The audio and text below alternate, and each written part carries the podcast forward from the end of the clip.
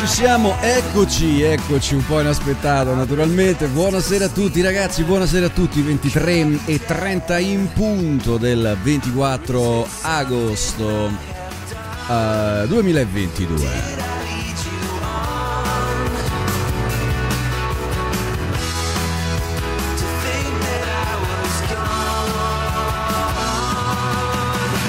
E allora attivare, dice William T. Riker, attivare caro, attivare ESP Road, rieccoci, rieccoci, rieccoci, già perché poco fa abbiamo avuto un aborto che in realtà aborto è rimasto perché Uh, non si capisce la ragione per la quale questa sera non riusciamo ad andare live su Twitch. Davvero non è colpa mia, per cui non, non insisto, non dire che adesso vi faccio perdere tempo, no? Restart un'altra volta. Ho, rest- ho fatto restart una volta e cercare di capire, non, non, non, è risolvibile. Io mando i dati a Twitch, ma Twitch non li riceve, punto. Ho perfino pensato, non so, se è stato bannato, eh, combinato qualcosa, ma non ho email, non ho nessuna notifica, è tutto pronto per andare live, non ci va non so che cosa fargli, io magie non ne posso fare, per cui staremo stasera staremo soltanto su YouTube. Vedi che bello averne due? E allora ecco perché eh, ESP diceva rieccoci, perché in realtà questa è una seconda, una seconda eh, un secondo star, un secondo chuck, ecco questa, questa sera, quindi così è andata. Amen. E infatti niente Twitch dice William T. Riker, esatto, esatto, nessuna notifica dice ESP, vabbè ma tanto eri già dentro credo, no? Eri nell'altra. Allora, Vesta Martial Arts stasera con noi sin dall'inizio e dice che cosa dice, dice che cosa dice, dice al netto del fatto che il titolo è una notizia gravissima. Buonasera ragazzi e ragazze. Eh già, eh già, eh già. Il titolo, eh, il titolo di stasera è gravissimo e come al solito io do un titolo eh, indicativo.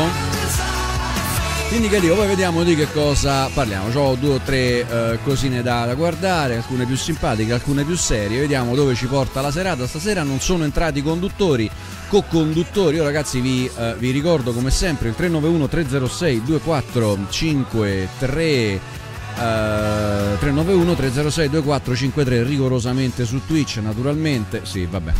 Rigorosamente su Whatsapp. Naturalmente rigorosamente uh, su, uh, su, Whatsapp. Per chiamate messaggi vocali oppure entrate su, eh, su Discord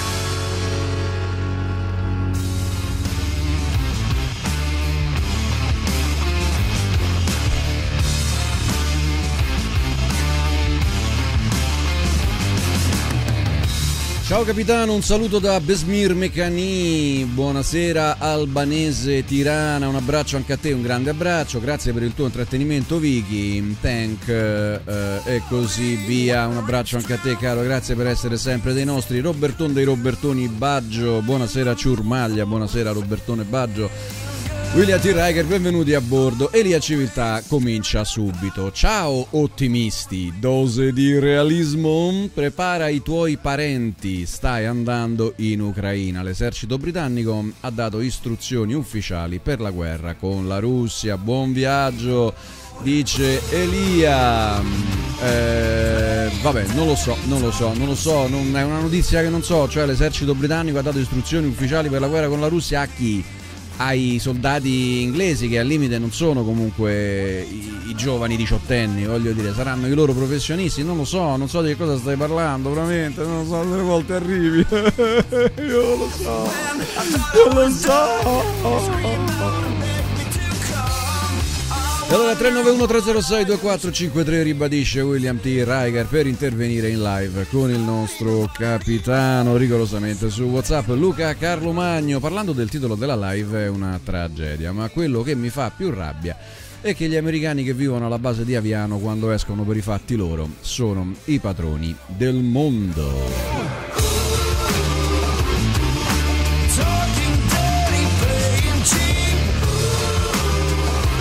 Ah, beh dai, ci ritroviamo tutti qua, dice ESP Vesta Martial Arts. Io, da e, io ad esempio ho problemi con Odyssey. Uh, io no, ovvero no, non mi risulta di averne.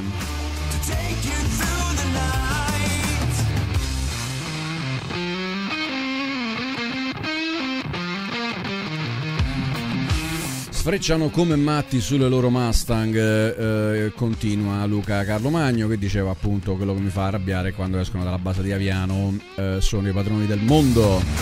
Sfrecciano come matti sulle loro Mustang, non rispettano niente e nessuno ed è esattamente quello che è successo, adesso lo andiamo a vedere.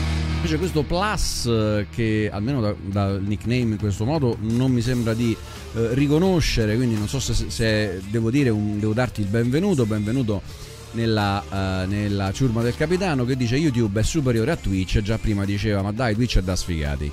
E mh, non vedo il perché, sono due piattaforme parallele, ci sono delle persone che preferiscono stare di là, delle persone che preferiscono stare di qua e quindi non, non, è che ci sono degli sfigati, eh, ci sono delle persone che hanno delle preferenze e noi cerchiamo di accontentarle tutte. Questa sera purtroppo non possiamo per ragioni di causa, di forza maggiore.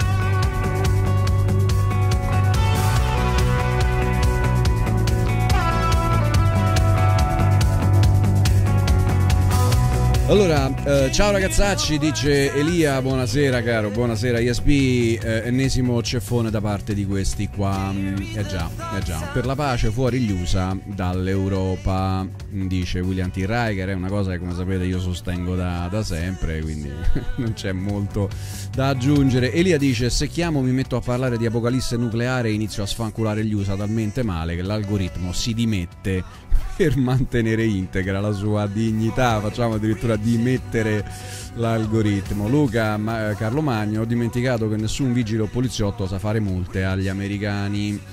Falli passare dalle mie parti, aggiunge Vesta che eh, i calci in culo eh, a consumarsi le scarpe.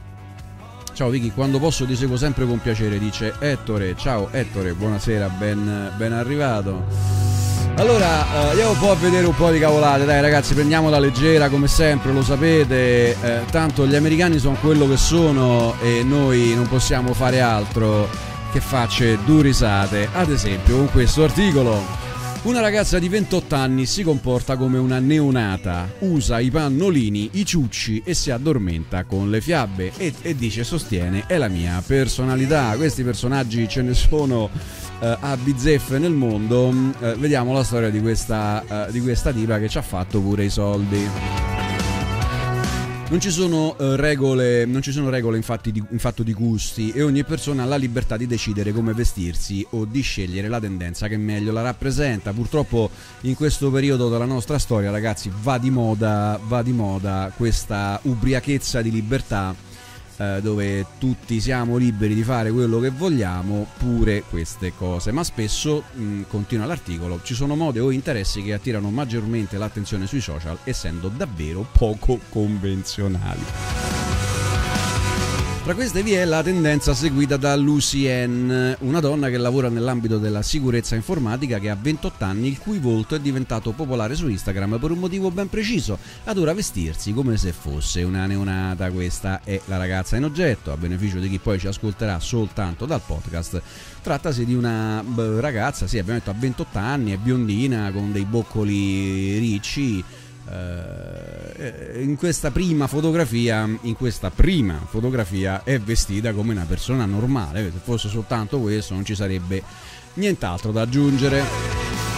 Attraverso il tabloid Mirror questa ragazza proveniente dalla Pennsylvania United States ma guarda un po' E in quale nazione? E in quale nazione, cari baldi fufferi? Allora, ha svelato che già all'età di 9 anni era solita rubare i pannolini alla sua sorellina e indossare. Cioè, questa qui a 9 anni rubava i pannolini alla sua sorellina. Man mano che cresceva, eh, arrivando all'adolescenza, si è resa conto di avere un vero e proprio interesse nel vestirsi e comportarsi come una bambina in fasce, malgrado la sua età. E qui già cominciamo a vederla con un bel pannolone.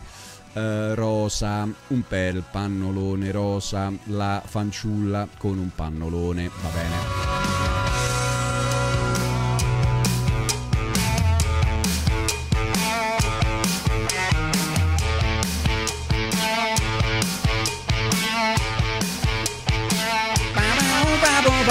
Ed è stato così che ha conosciuto online un gruppo di persone che avevano gli stessi suoi gusti. Si tratta della comunità della comunità Adult Baby, Adult Baby, che si potrebbe tradurre come infantilismo parafilico, una condizione che spinge certe persone ad avere il desiderio di indossare indumenti per bebè. Oltre a questo, Lucy ha anche scoperto di avere inspiegabilmente voglia di bere da un biberon e usare il ciuccio.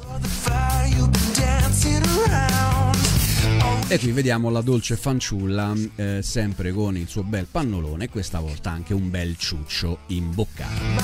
Ma questa sua ossessione è andata, è arrivata ben oltre quando ha deciso di aprire un profilo Instagram e condividere foto in cui appare con vestiti infantili, un bimberon nella bocca e persino copertine colorate, cucciolotta. All'inizio aveva tanta confusione in testa e mi sa che ce n'hai tanta, figlia mia. Eh? Non è che ce l'avevi solo all'inizio, ce l'hai ancora tanta confusione in testa. Ho scoperto che esistevano bebè adulti solo in età adolescenziale. È stato un trauma, aggiungo io, dopo aver effettuato alcune ricerche su Google. Prima non immaginavo potessero esserci persone come me.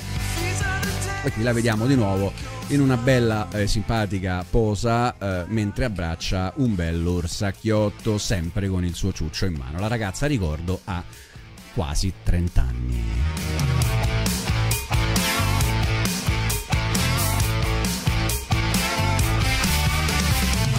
Stando alle sue dichiarazioni si tratterebbe di una parte della sua personalità e non avrebbe niente a che vedere con qualcosa di sessuale. Cerco di usare il bagno come una persona normale finché non arriva la notte quindi lei usa il bagno normalmente durante il giorno, faccio in modo che non condizioni la mia quotidianità, le mie amicizie o il mio lavoro. Mia madre ne è al corrente, ma è qualcosa che rimane privata per quanto mi riguarda, così privata che ne stiamo addirittura parlando noi qua dall'altra parte del mondo. Visto che la signorina ha fatto degli account Instagram e si è presentata al Daily Mirror, per cui tanto privata non è e secondo me la fanciulla continua ad avere le idee poco chiare. Mm, eh, ho un lavoro soddisfacente, sostiene, sono in gamba nel mio lavoro, ma in fondo mi sento ancora una bambina. Per mantenere il suo peculiare stile di vita sborsa mensilmente tra gli 85 e i 120 dollari, cifre che spende principalmente in pannolini e tutine per le sue fotografie che in seguito pubblica sui social, ma poco fa diceva e per me rimane privata per quanto mi riguarda.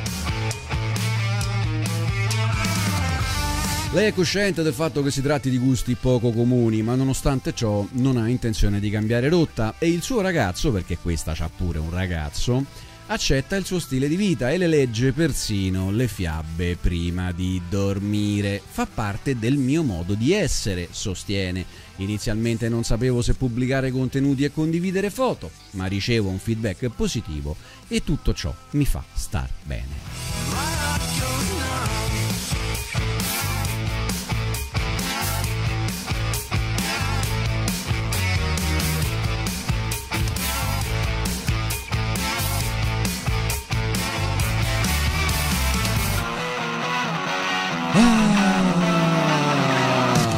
In realtà è una non questione, dice Scarone. I militari in NATO, per trattati firmati più di 50 anni fa, sono giudicati dai loro paesi. Se in Francia un soldato italiano fa lo stesso, è giudicato da noi. Sì, Scarone non è una non questione, cioè che ci sia una ragione per cui questo avviene, lo sappiamo, trattasi della, mi sembra, Convenzione di Parigi, una cosa del genere. Ciò nonostante è sbagliata, perché è un accordo del 1951 e mo ci ha rotto il cazzo.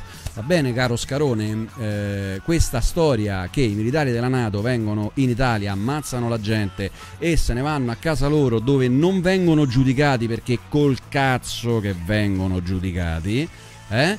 A noi ci ha un po' rotto le scatole sta storia, quindi non è una non questione, è una questione estremamente importante che purtroppo che la, che la discutiamo noi alla mh, Tube Radio di Vicky Wen non frega un cazzo a nessuno, questa è una cosa che andrebbe discussa domani mattina eh, presso l'ONU suppongo dove questi tipi di accordi vengono presi immagino o forse proprio in seno alla Nato e, e andrebbe abolita per tutti o quantomeno chi la vuole abolire dovrebbe poterla abolire. Invece noi siamo dentro una cavolo di gabbia e non possiamo fare un bel niente. Non è un problema di burocrazia, come scrivi poco sotto, eh, è un problema di volontà politica ed è un problema di sudditanza politica, è un problema di controllo e, eh, e sembrerebbe anche proprio di arroganza.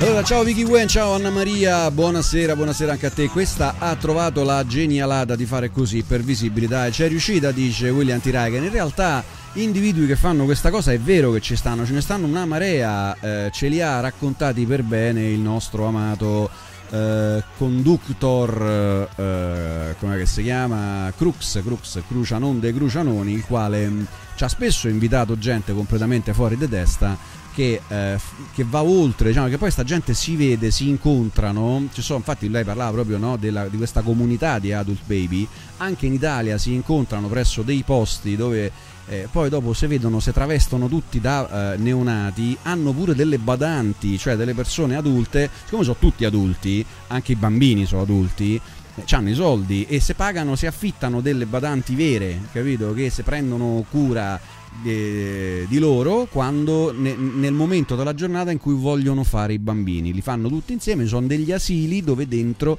ci stanno persone di 30-40 anni, quando non di più. Eh, vestite da bambini che fanno un gang gang gang e ci sono delle persone adulte pagate per far finta, eh, ovvero senza far finta, per prendersi materialmente cura di sta gente malata di testa. In realtà adesso sto scherzando, sono parafilie come diceva anche l'articolo poc'anzi. Eh, e quindi questa giovane, questa giovane fanciulla eh, però l'ho vista piuttosto, piuttosto confusa perché prima diceva è tutto privato poi, eh, poi lo dice al Daily Mirror poi decide di mettere le fotografie su Instagram. Mia madre lo sa ma per me è una questione privata. All'inizio ero un po' confusa. Ecco l'ho vista un po' confusa la, la- la giovane fanciulla. Ah, Incredibile, pure i pannoloni indossa. Eh sì, SP, eh sì, eh sì, eh sì. Ehi là, ehi là, Bapa, buonasera caro questa martial arts, indossa i pannoloni perché eh, a lungo andare prenderlo... No, che vuol dire? Dai, sfibra i muscoli, che, che significa? Non è nulla del genere, queste, queste sono parafilie eh, e, e non si famo bannare perché è una cosa che nasce per scherzo, poi ci troviamo eh, a fare body shaming o altre cose shaming, e qua sono tutti matti, per cui non diciamo sciocchezze. Non ho fatto vedere una cosa sessuale, eh, ho fatto vedere una parafilia e la volevo buttare sullo scherzo, non, non diciamo sciocchezze. Io spero che il prossimo presidente del Consiglio riesca ad eliminare le sanzioni italiane verso la Russia e riesca a farci uscire... e riesca a farci uscire dalla Nato, dice William T. Riker. Sarebbe ricordato nella storia dei secoli dei secoli. Eh, purtroppo, purtroppo, come vediamo, tutti gli schieramenti in questa. Questa non è una democrazia, no? Se ci fosse una democrazia, sarebbe rappresentata quella parte del popolo che vuole uscire dalla Nato. Mi sembra evidente da, da- da ogni segnale che io intercetto da parte di questo paese, mi sembra evidente che c'è una parte del paese che chiede a gran voce eh, di uscire dalla Nato, di smetterla di sostenere l'Ucraina. No? Eh, beh, sarà giusto, sarà sbagliato, io non sto dicendo questo. Eh, non so cosa è giusto e sbagliato, io mh, vi invidio, invidio quelli di voi che sanno che cosa è giusto e che cosa è sbagliato, soprattutto in questo caso. Sto semplicemente dicendo che se questa fosse una democrazia ci sarebbe una forza politica che rappresenta quella parte del paese che chiede eh, questo e non c'è.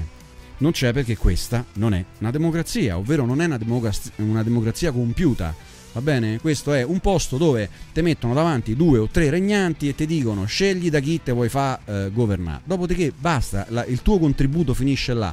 Eh, la persona che si fa scegliere in alcun modo eh, deve intanto eh, seguire il programma elettorale che ha presentato, ma non c'è neanche bisogno che lo faccia perché il 90% delle persone che, che lo votano lo votano senza conoscere il suo programma elettorale. Per cui eh, non lo so io che situazione è quella a cui ci troviamo, però a voi vi piace così, piace a tutti così, non solo, ma se te azzardi a dire una cosa contraria, eh, fino a che non mi bannano io provo a dire quello che posso, ma non è che posso dire veramente tutto quello che penso, perché comunque questa democrazia non garantisce né la libertà né nient'altro. Carmelo Bene gridava sul palco del Costanzo Show eh, qualcosa del tipo eh, tutto quello che può eh, garantire una democrazia lo può garantire anche una dittatura.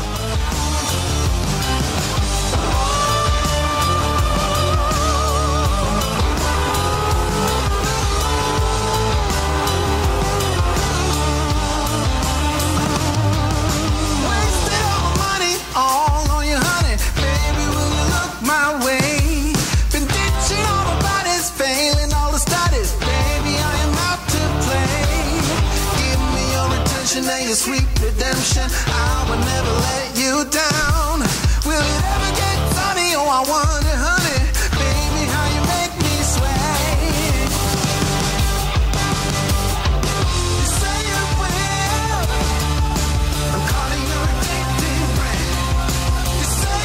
Eccolo qua, per ragioni che non vi sto a spiegare, eh, mi ero trascritto proprio una parte di quella, eh, di quella lunga intervista che fece Carmelo Bene nel 1994 al Maurizio Costanzo Show e lui dice l'unica forma di governo che garantisca qualcosa, qual è? La democrazia, senz'altro, è la più accettabile paradossalmente, ma io vi domando, cosa garantisce la democrazia che una dittatura non possa garantire? Certo, garantisce qualcosa, ma lo sapete cos'è? Garantisce l'invivibilità della vita, non risolve la vita. Chi sceglie la democrazia, chi sceglie la libertà, sceglie il deserto. Se la democrazia fosse mai libertà, la democrazia non è niente, è mera demagogia, ma qualora noi meritassimo una libertà, essa dovrebbe essere affrancamento dal lavoro e non occupazione sul lavoro.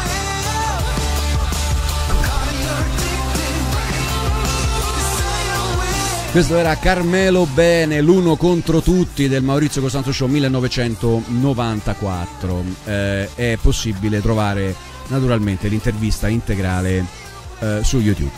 Facile, facile. Cioè, non è che sto parlando di un pericoloso, eh, di un, di un pericoloso nazista, è uno dei più grandi eh, attori eh, italiani, uno dei più grandi intellettuali italiani del Novecento.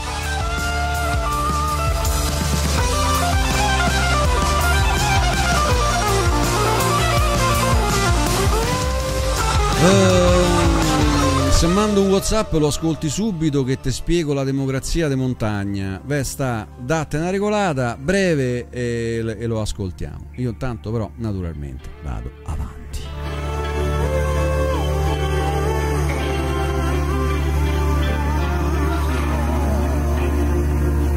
Say allora dall'America, dall'America ci andiamo a spostare eh, in Cina per raccontare la storia, na- la storia da un altro matto, perché i matti, se no pare che io vi racconto sempre i matti in Occidente, non è che non ci stanno i matti in Cina, ce ne stanno tantissimi dei matti in Cina e oggi ne acchiappiamo uno. Questo vendeva i noodles con l'oppio per rendere i clienti dipendenti dai suoi piatti, naturalmente è stato arrestato.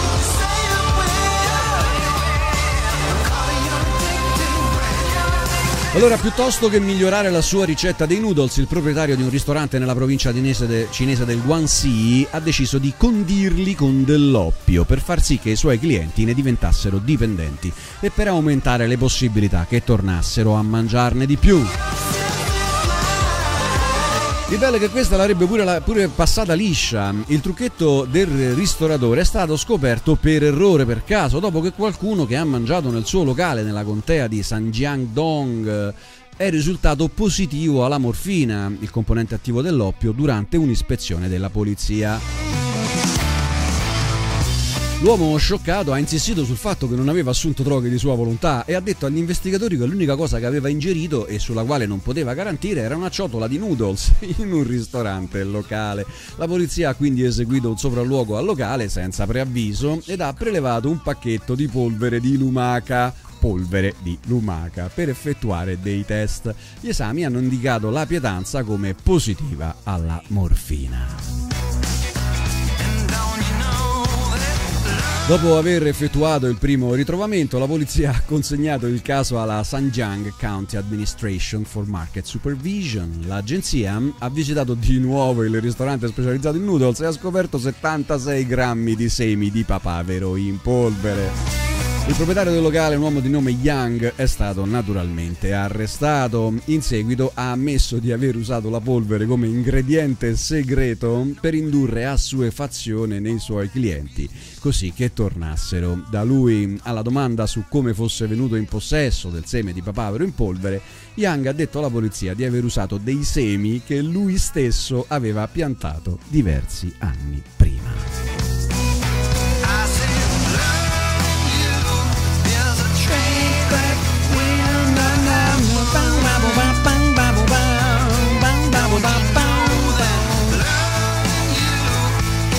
Eh.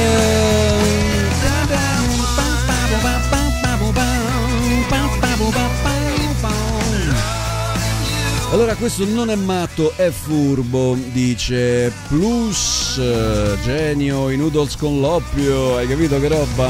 Andrea Zaccardi ci dice le istituzioni e l'architettura della Repubblica Italiana sono state scritte dagli USA nel 1945, la guerra l'abbiamo persa e le 100 basi militari ce lo ricordano ogni giorno, dice Andrea siamo la colonia più ubbidiente dell'Occidente. Tutto questo mh, è eh, più o meno vero Andrea, eh, però mh, cioè, ho capito che volevamo fare qua.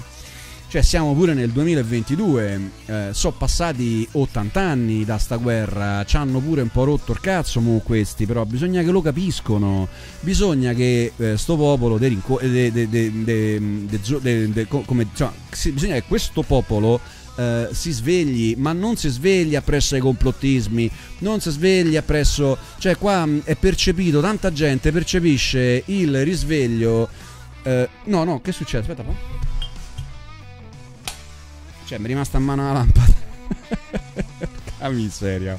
Sempre in diretta succedono queste cose. E allora dicevo qua mh, eh, è percepito a volte il risveglio come no, sveglia, sveglia, no? Come eh, svegliatevi, siamo governati dai satanisti, svegliatevi, siamo eh, governati da non so chi, oramai cioè chi ne dice una, chi ne dice un'altra, chi parla degli alieni grigi, cioè il risveglio non è quello, il risveglio è capire, eh, discernere qual è la situazione reale nella quale siamo nostro malgrado eh, inseriti, nella quale ci siamo nostro malgrado trovati e eh, cercare un attimino di mettere i piedi per terra, ritornare con i piedi per terra dalle nuvolette nelle quali stiamo, eh, non lo so io, mh, eh, svolazzando oramai da decenni a questa parte e eh, forse è il momento di spiegare ai nostri carissimi amici americani che noi il nostro debito con loro, se debito era, perché poi comunque ci sono stati pure i russi che hanno contribuito alla, insomma, alla sconfitta della Germania nazista, eh? Vabbè, non è che... Però insomma, sicuramente abbiamo un debito con gli americani, ecco, questo debito dopo 80 anni di sudditanza e schiavitù eh, sia militare che economica, forse eh, bisognerebbe aprire, come dire, un dialogo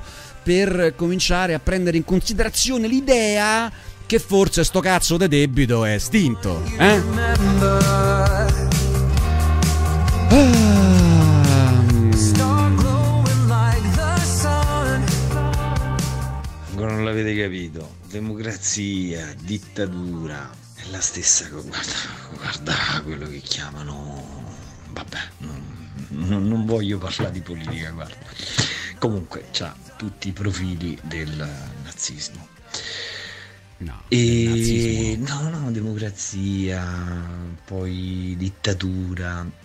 Forse non avete capito, la vera rivoluzione che tu conosci è interna a noi, ok? Siamo quindi noi il punto di riferimento, perché poi se stai dietro e devi uscire dal sistema nelle misure in cui ti costringono in determinate aree. Mo vi dico la democrazia nostra di montagna. Allora, per andare a caccia che ci serve? Porto d'armi, ci servono i fucili, le cose, un, cas- un casino. Poi qua siamo talmente tanto pieni di cinghiali che si inficcano dentro sotto le reti, si mangiano le coltivazioni di patate, di e tutto, cioè fanno dei disastri ai contadini.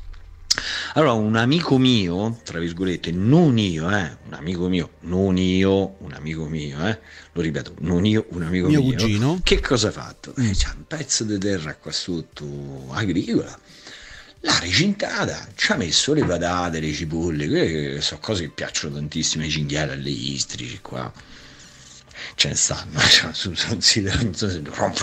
Allora che succede? Questo ha fatto una porticina che poi si chiude una volta che è passato l'animale. L'animale entra, se mangia due patate, gli si chiude la porta dietro, poi lui che fa il giorno dopo quando lo becca?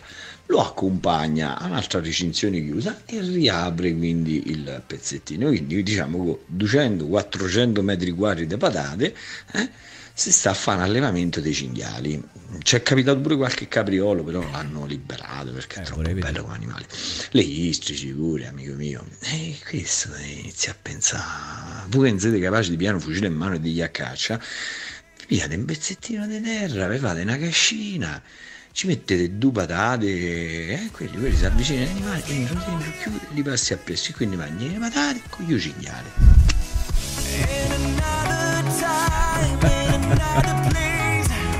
E qual è la tua democrazia? Cioè, ci hai detto vi mando un messaggio sulla democrazia, poi me l'hai pure descritto su WhatsApp la mia democrazia e io mi trovo un messaggio su e patate con io cinghiao.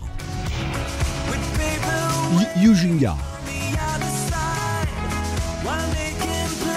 E va bene, va bene, va bene, va bene.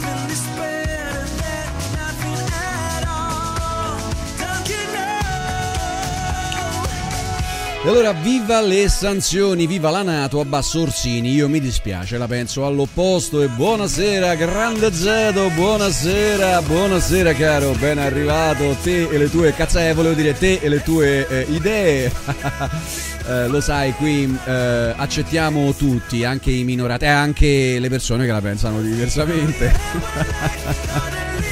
Ragazzi, io vi ricordo il 391 306 2453 rigorosamente su WhatsApp se qualcuno vuole chiamare e uh, dirci due cazzate su qualunque cosa, dai, uh, su quello di cui parliamo, ma uh, di solito cambiamo anche argomento. Per esempio, Plus dice, Plus o Plus dice Putin ha aperto il dialogo, a me non mi sembra, dopo quello che hanno fatto, eh, ragazzi, quello che è successo a quella povera ragazza, la figlia di Yugin, è una cosa veramente eh, scandalosa, veramente scandalosa. Giustamente Lavrov ha detto senza pietà. Nothing ever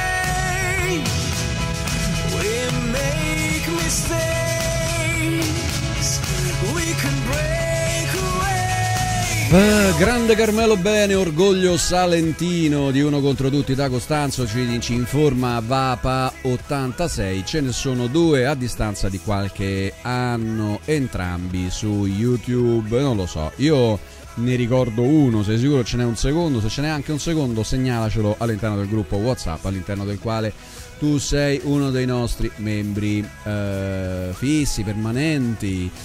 Vesta che ti sei magnato stasera? chiede William T. Riker. Basta, basta. E poi c'è Zedo che già si è offeso come al solito. Eh, certo. Dovrei ridere e fatte una risata su. Eh, noi la pensiamo diversamente. Tu entri a gamba tesa all'improvviso, bim, de, de, fallo, fallo de mano in area di rigore proprio. E eh, giustamente te becchi, te becchi la perculata, amico mio. Eh, dai, dai, dai, dai. Allora, eh, ognuno ha la sua opinione, gli ricorda William T. Riker e lui, Zedo, risponde. E ciao Lucia, direi che, ma- direi che manco sono arrivato, già sono stato insultato, mi sa che te saluto. E mamma mia, fatte una risata Zedo, dai, fatte una risata, dai, dai, dai. Allora, eh, addirittura Riker invita Zedo a intervenire sul Discord. Naturalmente, Zedo è il benvenuto, assolutamente il benvenuto. Se vogliamo parlare di questo, ragazzi, parliamo anche di questo. Eh. Eh, Zedo è con noi da tempo, delle volte mi manna a quel paese, delle volte invece è d'accordo con me. È molto permaloso, lo sappiamo che è molto permaloso, però te devi pure fare due risate perché insomma, qua non è che stiamo a fare i, serioni, dai, ogni tanto la buttiamo pure a ridere, per cui fate una risata. Filippo SSCR, ciao Vicky da Padova, ciao Filippo, buonasera, buonasera a te, benvenuto, eh, benvenuto sulla, eh, sull'Enterprise, 3 alla ciurma del capitano. Scarone, non sono tanto gli americani a tenerci sotto, le basi solo americane in Italia sono 5 oggi, è la classe dirigente italiana che anche comprensibilmente si mette sotto lo scarpone degli USA. Ma eh, sì, vabbè, no, gli americani certamente eh, ci tengono molto a questo. Cioè, io come io ho detto più volte, caro Scarone, se noi volessimo no, eh, cambiare la nostra influenza politica, no? noi oggi siamo ovviamente nella Nato, atlantisti, siamo parte della. siamo sotto, eh, siamo sotto l'ala protettrice eh, dei nostri amici statunitensi. Supponi che eh, ci fosse un governo, supponi che il popolo italiano con un referendum, non lo so, che co- l'aria cambiasse e noi volessimo improvvisamente entrare sotto la sfera di influenza della Russia o della Cina, non lo so. Eh, come ho detto più volte e lo ripeto, lo firmo, ve lo garantisco che è così, non ce lo lascerebbero fare. Ok, le democrazie che parlano di libertà, di autodeterminazione, del cazzo che ti pare, non ce lo lascerebbero fare, noi saremmo attaccati, bombardati, prima probabilmente tenterebbero la, la, la, la, solita, normalissima, ovvia mossa di rovesciare il governo. Qualunque fosse questo governo che vuole tra- traghettare l'Italia verso eh, l'influenza eh, russa o cinese, naturalmente verrebbe prima di tutto bersagliato e tenterebbero di far fuori eh, questo, questo leader che fosse riuscito a risvegliare gli italiani e a portarli un po' coi piedi per terra non perché l'influenza cinese o eh, russa sia corretta, eh, semplicemente è un'ipotesi di fantapolitica che non, è, non dà un giudizio. ok? Se noi comunque ci volessimo sottrarre all'influenza americana, ci sarebbe una Maidan in Italia, ci sarebbero i black bloc, ci sarebbe un casino per le strade, sparerebbero, ci sarebbe una rivoluzione in Italia, tenterebbero di creare, di, di far cadere un governo, di fare un colpo di Stato e di rovesciare e riportare la situazione. Se non ci dovessero riuscire, entro pochi mesi saremmo bombardati. Questa è la democrazia, la libertà, l'autodeterminazione, tutta l'ipocrisia di merda che eh, ci portiamo sulle spalle. Così è, mettetevelo in testa, come la pensate, la pensate, così è.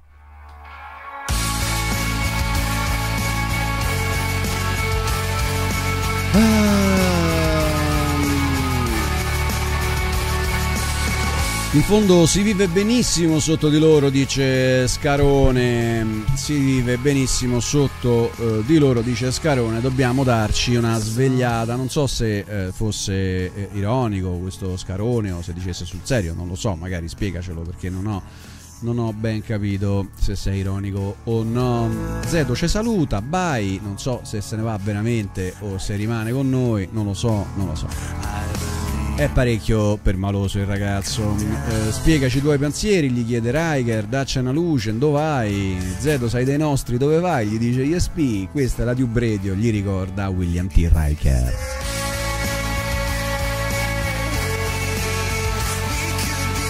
Se una persona non la pensa come Vicky, è giusto che chiami in live per spiegare? Assolutamente, assolutamente. Anna Maria ci augura la buonanotte, ciao cara, buonanotte anche a te. Albanese mi chiede quando penso di tornare in Cina. Eh, intanto la Cina ha i confini blindati al momento, per cui non, è, non sarebbe comunque possibile. Come quella è la democrazia? Eh, vita mia, morte tua, però qua, mo- allora ti faccio un esempio, quanta gente sta incazzata nero sta americana, io l'articolo manco l'ho letto, no? Però lo vorrei andare tanto a trovare. Allora, l'animale diviene, ti fa dei danni all'orto, alla campagna, perché poi non li sentite, ma qua pure gli orsi è una commedia. E, e quello arriva, tu fai in modo in maniera, devo mangiare patate, e a mangiare patate, te chiudo e te passa hierro recinto. Questa è la democrazia che stanno applicando in giro. Le chiamano pecore, li chiamo cinghiali, ma è la stessa cosa. Ma non ci rendiamo conto che c'è una, manis- una massificazione esagerata.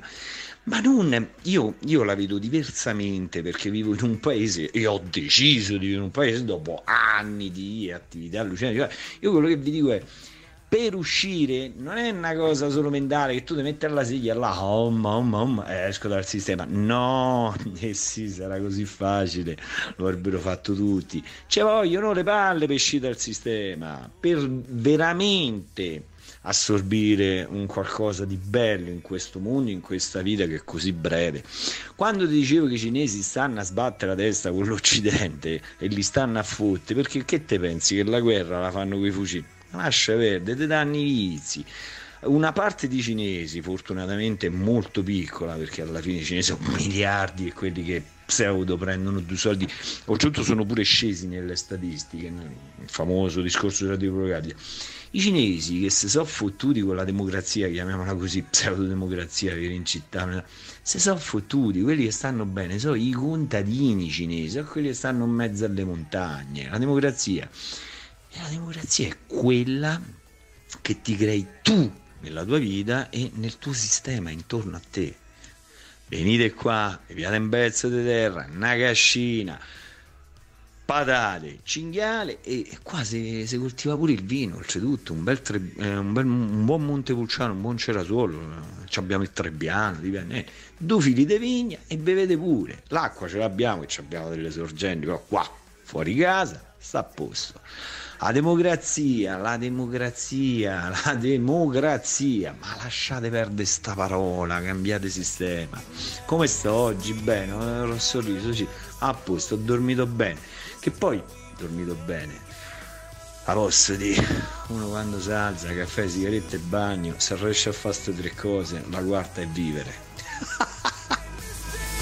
Eh, va bene, va bene, va bene. Un'idea di democrazia eh, un po' personale, quella, quella che dici tu, eh, giustamente. Mm, io, mh, credo semplicemente che quella in cui viviamo non sia una democrazia. Che la democrazia, ragazzi, ben venga, ma magari avessimo una democrazia. Questo è il punto. Noi ci fanno vivere in una realtà allucinatoria.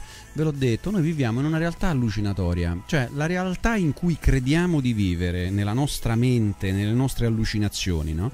E la realtà nella quale viviamo davvero non coincidono. Capito? Non coincidono vi hanno, ci hanno, perché per carità, però non lo so perché io ho queste idee.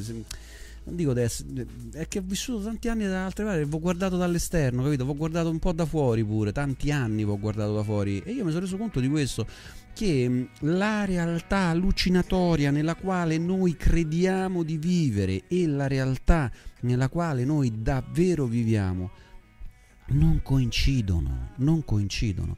Ci hanno portato nel mondo dei sogni. Io direi che Hollywood ha un, ehm, un con, ha dato un contributo fortissimo, però da sola forse non ce l'avrebbe fatta se non ci fossero stati pure tutta una serie di contributi da altre materie che non so per forza il cinema e il cinema hollywoodiano in particolare anche un po' era il nostro desiderio noi desideravamo noi a tutt'oggi con le fake news che cosa fanno ci dicono quello che ci vogliamo sentire dire capito? Quello che noi voglia, vorremmo che fosse, capito? Noi vorremmo che tutto il mondo delle fake news, no? che è una realtà allucinatoria parallela, no?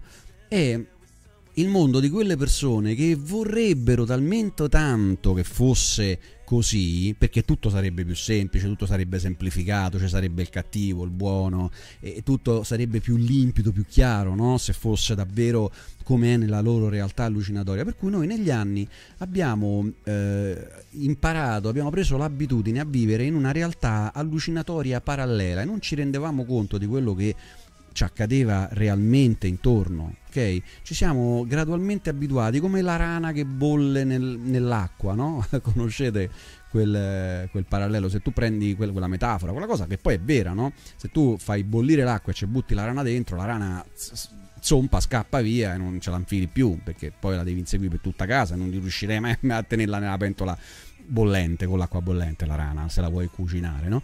allora come fai? metti la rana nell'acqua fredda e poi sotto accendi il fuoco. Quella l'acqua piano piano si scalda, piano piano si scalda, piano piano. La, la rana non se ne accorge, poi si addormenta e poi si cuoce. Quindi poi muore e tu te la mangi. Ecco, ci hanno fatto questo, ci hanno fatto il giochetto della rana. Non ci hanno buttato dentro una realtà del genere. Se ci avessero preso 30 anni fa, famo pure 40, e ci avessero improvvisamente traghettato, transitato con un teleport, con un teletrasporto magico in, nella realtà in cui viviamo oggi, ce ne saremmo accorti, saremmo impazziti, avremmo detto che, che state a dire, che state a fare, siete impazziti tutti. Mm? Invece non hanno fatto così. Che poi io ripeto, io non credo ci sia un grande cattivo dietro, eh. credo proprio che sia... Eh, eh, come la mano invisibile di Smith, che sia proprio il, il mondo che si regola così, cioè non c'è, non ci sono gli alieni cattivi o le massonerie deviate, pedofile e sataniste, non c'è i Rothschild, i grandi cattivi che manipolano, che tirano i fili di questa cosa, è una cosa che è andata così perché Mm, perché noi ci siamo abituati a questa a, lo volevamo tanto lo volevamo tanto negli anni 80 andava tutto bene c'era il boom noi volevamo che tutto rimanesse così e siamo rimasti con la testa lì capito? Noi pensiamo ancora di guadagnare un milione e mezzo di lire eh, in un mondo dove la benzina costa 150 lire capito? Viviamo ancora in quel mondo dove c'era il pentapartito dove, dove c'era un'Italia che, che, che, il welfare che funzionava gli ospedali migliori del mondo dove c'erano tutta... Noi pensiamo ancora di vivere là in questa realtà allucinatoria parallela che non esiste più.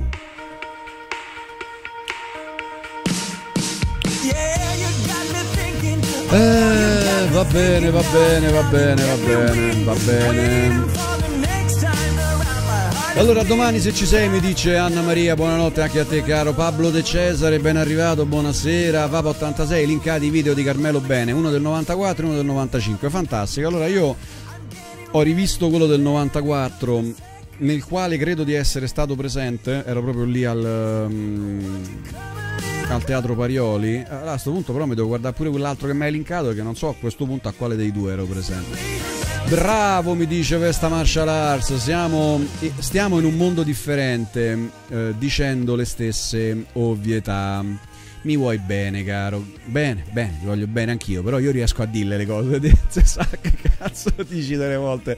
L'abbiamo capito che parti da qualcosa di. che ne- nella tua testa hai qualcosa di buono, però poi quando, quando lo esprimi si capisce più niente.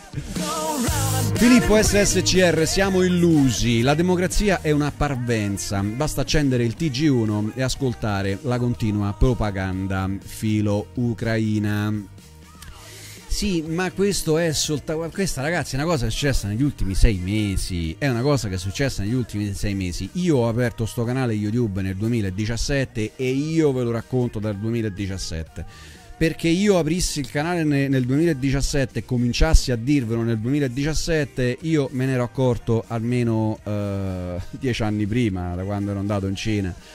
E, eh, e niente, e- però adesso con la pandemia qualcuno, eh, qualcuno ha intravisto una qualche verità lontana e si è fatto catturare dal, dal mondo dei complottisti. Secondo me, dal mondo dei complottisti, pian piano si risveglierà qualcuno, abbandonerà le cazzate del complottismo perché è un'altra realtà parallela.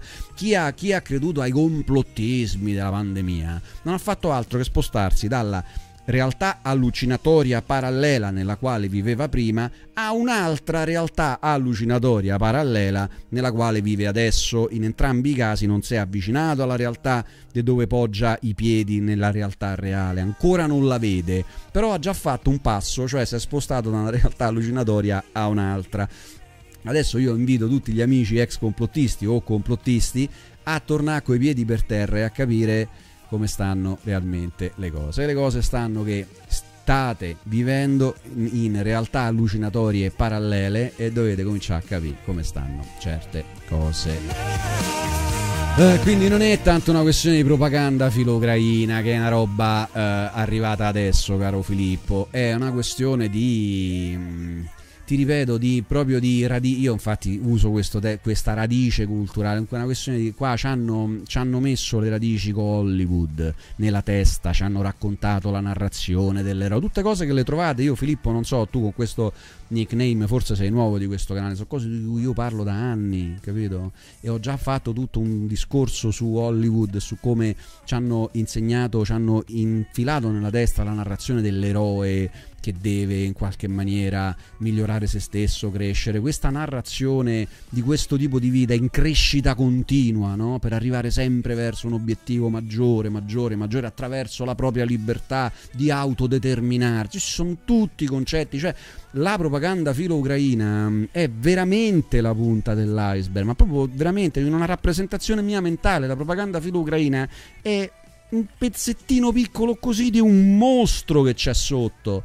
Capisci? Perché se no la propaganda filo-ucraina non farebbe presa. Su- uno come me non fa presa. Perché su tanta gente non fa presa? Non fa presa perché molti, in molti riusciamo a vedere il mostro che c'è sotto quell'iceberg e, eh, e ci cominciamo pian piano a svegliare. Non sono ironico, dice Scarone, siamo un paese benestante, solo che bruciamo tutta la ricchezza con la nostra inefficienza. Senza il commercio e l'alleanza con l'America, chi parla di colonia Italia mangerebbe alghe. Questa è una riflessione molto interessante. Allora, siamo un paese benestante, solo che bruciamo tutta la nostra ricchezza con la nostra inefficienza. Quindi tu dai tutta la colpa a noi.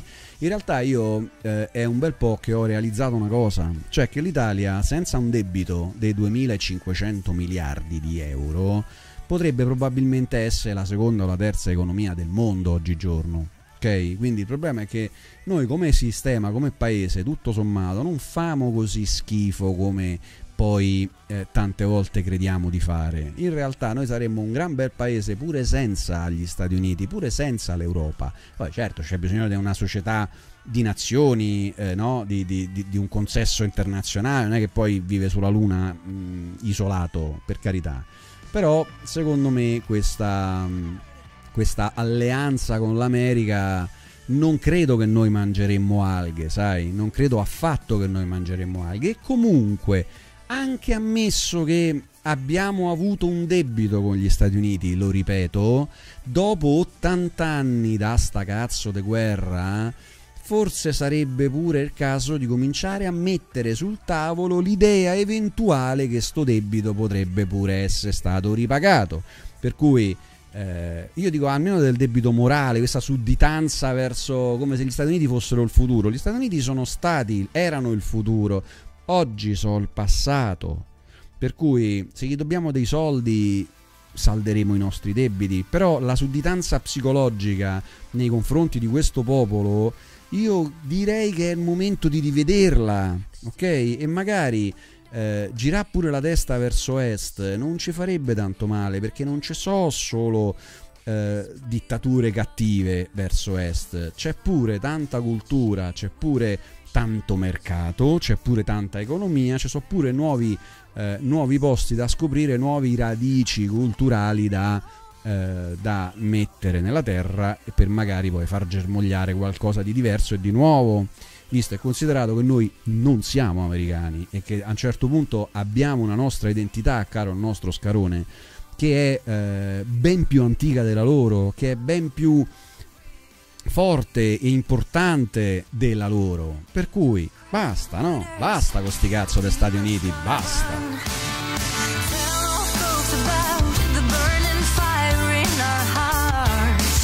Ed eccolo Andrea Zaccardi, il soft power americano che non è soft per niente, usa anche il cinema, che è quello che stavo dicendo, ma non solo, usano media, cibo, vestiario, usi, costumi, sradicamento, ignoranza, corruzione, minacce, eccetera, eccetera, eccetera. Io per questa cosa che scrivi ti faccio un bel applauso.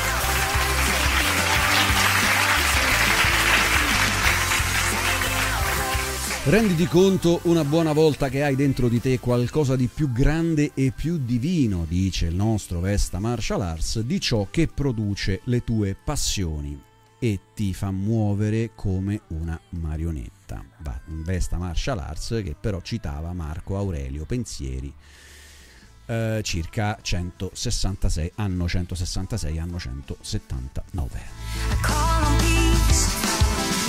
I call on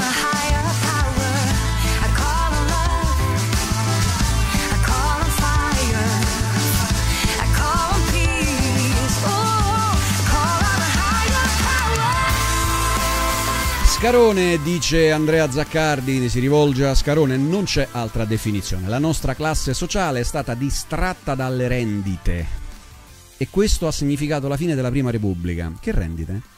La terza via ci aveva reso quarta potenza industriale, dice il nostro Andrea Zaccardi.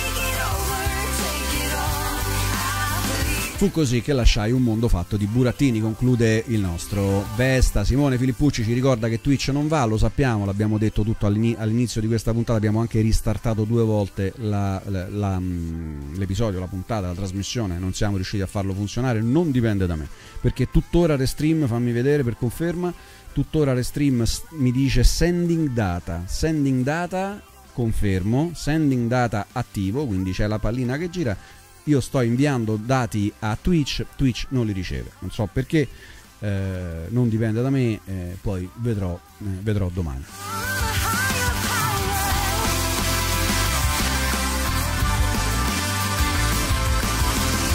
Allora, eh, Pasolini già 60 anni fa intuì che i media di massa come la TV erano lo strumento più antidemocratico con cui avremmo dovuto fare i conti. Anche su questo non c'è dubbio, però c'è da, c'è da dire una cosa sulla TV, che comunque 60 anni fa la televisione eh, ha avuto i suoi pregi e i suoi difetti, anche i suoi meriti e i suoi demeriti.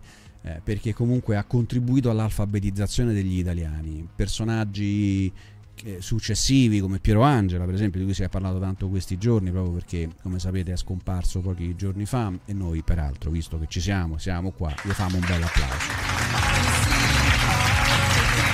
Ma eh, vabbè, Piero Angela diciamo risale a 50 anni fa, credo nell'81 ha cominciato, eh, quindi sono 40, 40. E però eh, insomma ci sono state molte trasmissioni della RAI 50-60 anni fa che hanno contribuito proprio all'alfabetizzazione, ad insegnare agli italiani proprio l'ABC perché venivamo da una situazione molto, molto pesante e non avevamo neanche i mezzi poi per trasmettere la nostra cultura mh, ai nostri giovani all'epoca per cui la televisione ha avuto anche dei meriti all'inizio però poi è diventata quella che è diventata oggi soprattutto con l'avvento di internet negli ultimi vent'anni eh, diciamo, televisione e internet si sono un po' coalizzati, a un certo punto erano, erano diventati gli opposti, cioè la televisione il mainstream e internet, eh, diciamo, l'informazione alternativa.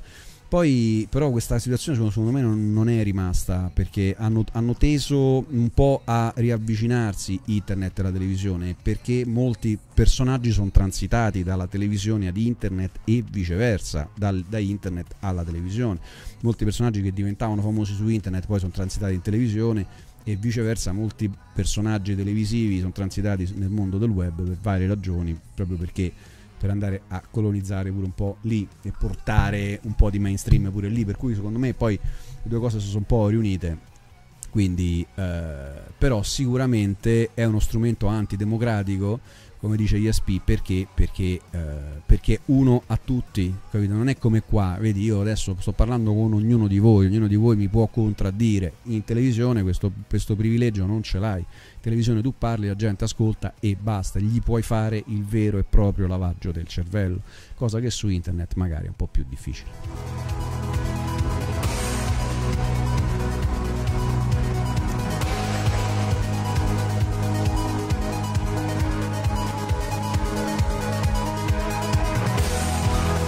È vero, se ne è parlato eh, tempo fa dell'influenza hollywoodiana sull'Occidente in questo canale. Voglio, ho fatto un paio di video, ho fatto un paio di video, proprio video, non uh, Tube Radio, perché volevo proprio esprimere dei concetti complessi che secondo me valeva la pena eh, isolare, isolare dal resto del canale perché erano eh, buoni concetti, secondo me. Eh, gli americani hanno basi in Europa dalla fine degli anni 40 eh, è da allora che ci eh, ammaestrano, dice Filippo SC, SSCR. Si può uscire dal gioco degli USA, dice Andrea Zaccardi, solo con una nuova pedagogia nazionale. Servirà aspettare per vedere gli effetti sulle nuove generazioni. Non facciamo schifo, ma invece siamo stati condizionati a crederlo pedagogia nazionale intendi attraverso l'educazione delle prossime generazioni? Io in questa cosa non ci credo, non ci credo più, non ci credo più fino a che, cioè, eh, certo che potrebbe funzionare, funzionerebbe, siccome lo sanno pure loro che funzionerebbe, ci tolgono lo strumento principale per fare questa cosa, cioè la scuola. Adesso non mi venite a dire che i governi degli scorsi 30 anni eh, è un caso che non abbiano puntato di più sulla scuola, non è un caso. Questo secondo me a un certo punto diventa pure un disegno eh, che in qualche modo, ripeto, io non ho mai creduto nel grande cattivo, nel Rothschild cattivo, però in qualche maniera a qualcuno deve essere convenuto tira su una generazione dei imbecilli, dei zombie e eh, diminuire di molto la capacità critica degli studenti che poi uscivano da queste scuole. Per cui, che te devo dire? Io non credo che noi riusciremo ad uscire da questa roba attraverso una pedagogia nazionale. Qua c'è soltanto da svegliarsi, ragazzi, da aprire gli occhi eh, chi può, secondo me, della nostra età deve iniziare proprio a far proseliti, proprio a far proseliti, a spiegarlo al prossimo, all'amico che non segue Vicky Wen, non gli dovete dire ah, vai a seguire pure tu Vicky Wen. Se avete capito quello che dice Vicky Wen, diteglielo a parole vostre, ma è necessario, eh, secondo me, veramente cominciare a fare dei passi in questa direzione, cioè educarci tra di noi, capito? Quello sì, pedagogia io ho inteso insegnarla ai bambini, invece io penso che dovremmo cominciare ad educarci tra di noi, uno con l'altro, proprio ad essere più solidali e a spiegarci l'un l'altro eh, come, come dovremmo davvero fare. Allora poi c'è Xylon, ci è scappato il morto, ecco il risultato. Scarone si rivolge ad Andrea Zaccardi, eh, l'economia era drogata, all'epoca si stava facendo un sacco di debito da pagare. In seguito, eh, dopo oggi c'è chi dice no, che la Cina è brutta e cattiva perché eh, mette in atto la trappola del debito, stessa trappola che, che gli americani ci hanno fatto a noi. Eh vabbè, però adesso gli altri sono cattivi, sono cattivi. Capitano, tu parli degli USA come popolo. Eh, no, allora io vabbè, l'ho già detta mille volte sta cosa. Parlo principalmente il male assoluto si è annidato nella classe dirigente degli Stati Uniti. Però gli Stati Uniti, anche come popolo, ha una cultura invadente, capito? Eh, secondo me le scelte scellerate del- della classe dirigente americana sono in- in- inqualificabili oramai, negli ultimi decenni sono state inqualificabili. Però mh, eh, gli americani pure ci hanno messo del loro, proprio il popolo americano ha una cultura parecchio aggressiva, parecchio... cioè, in God We Trust eh, sta in qualche modo a, a- a dire che eh, la, la- la cultura americana è la prescelta. Loro credono che la cultura americana sia quella giusta in maniera assoluta. Ok? Loro un po' ci credono in questo, eh. ci crediamo perfino noi che siamo, insomma, alla fine siamo l'ultima ruota del carro dell'Occidente, però loro ci credono proprio, eh, che quello che dicono loro è giusto in maniera assoluta e se tu non lo capisci so cazzi tuoi, cioè sei tu che sei stupido, io se vuoi te lo rispiego perché tu sei stupido, questo è l'atteggiamento degli americani, cioè io ho ragione, tu c'hai torto, provo a spiegartelo per un po', se lo capisci bene, se no te bombardo, oppure riprovo a spiegartelo un altro po', dipende da chi sei, no? Con la Cina magari non bombardi, gli riprovi a spiegare perché tu c'hai ragione e tu c'hai torto, punto, capito? Questo è un po' l'atteggiamento degli americani, per cui non è che siano proprio del tutto innocenti come, come cultura però poi è ovvio che il, John Smith poveretto povero anima di Dio è un cristiano che la mattina andrà a lavorare avrà i bambini e lui naturalmente non ne ha colpa però tutti insieme come cultura sono una cultura parecchio mh, parecchio aggressiva parecchio convinta di essere dalla parte assoluta del giusto eh.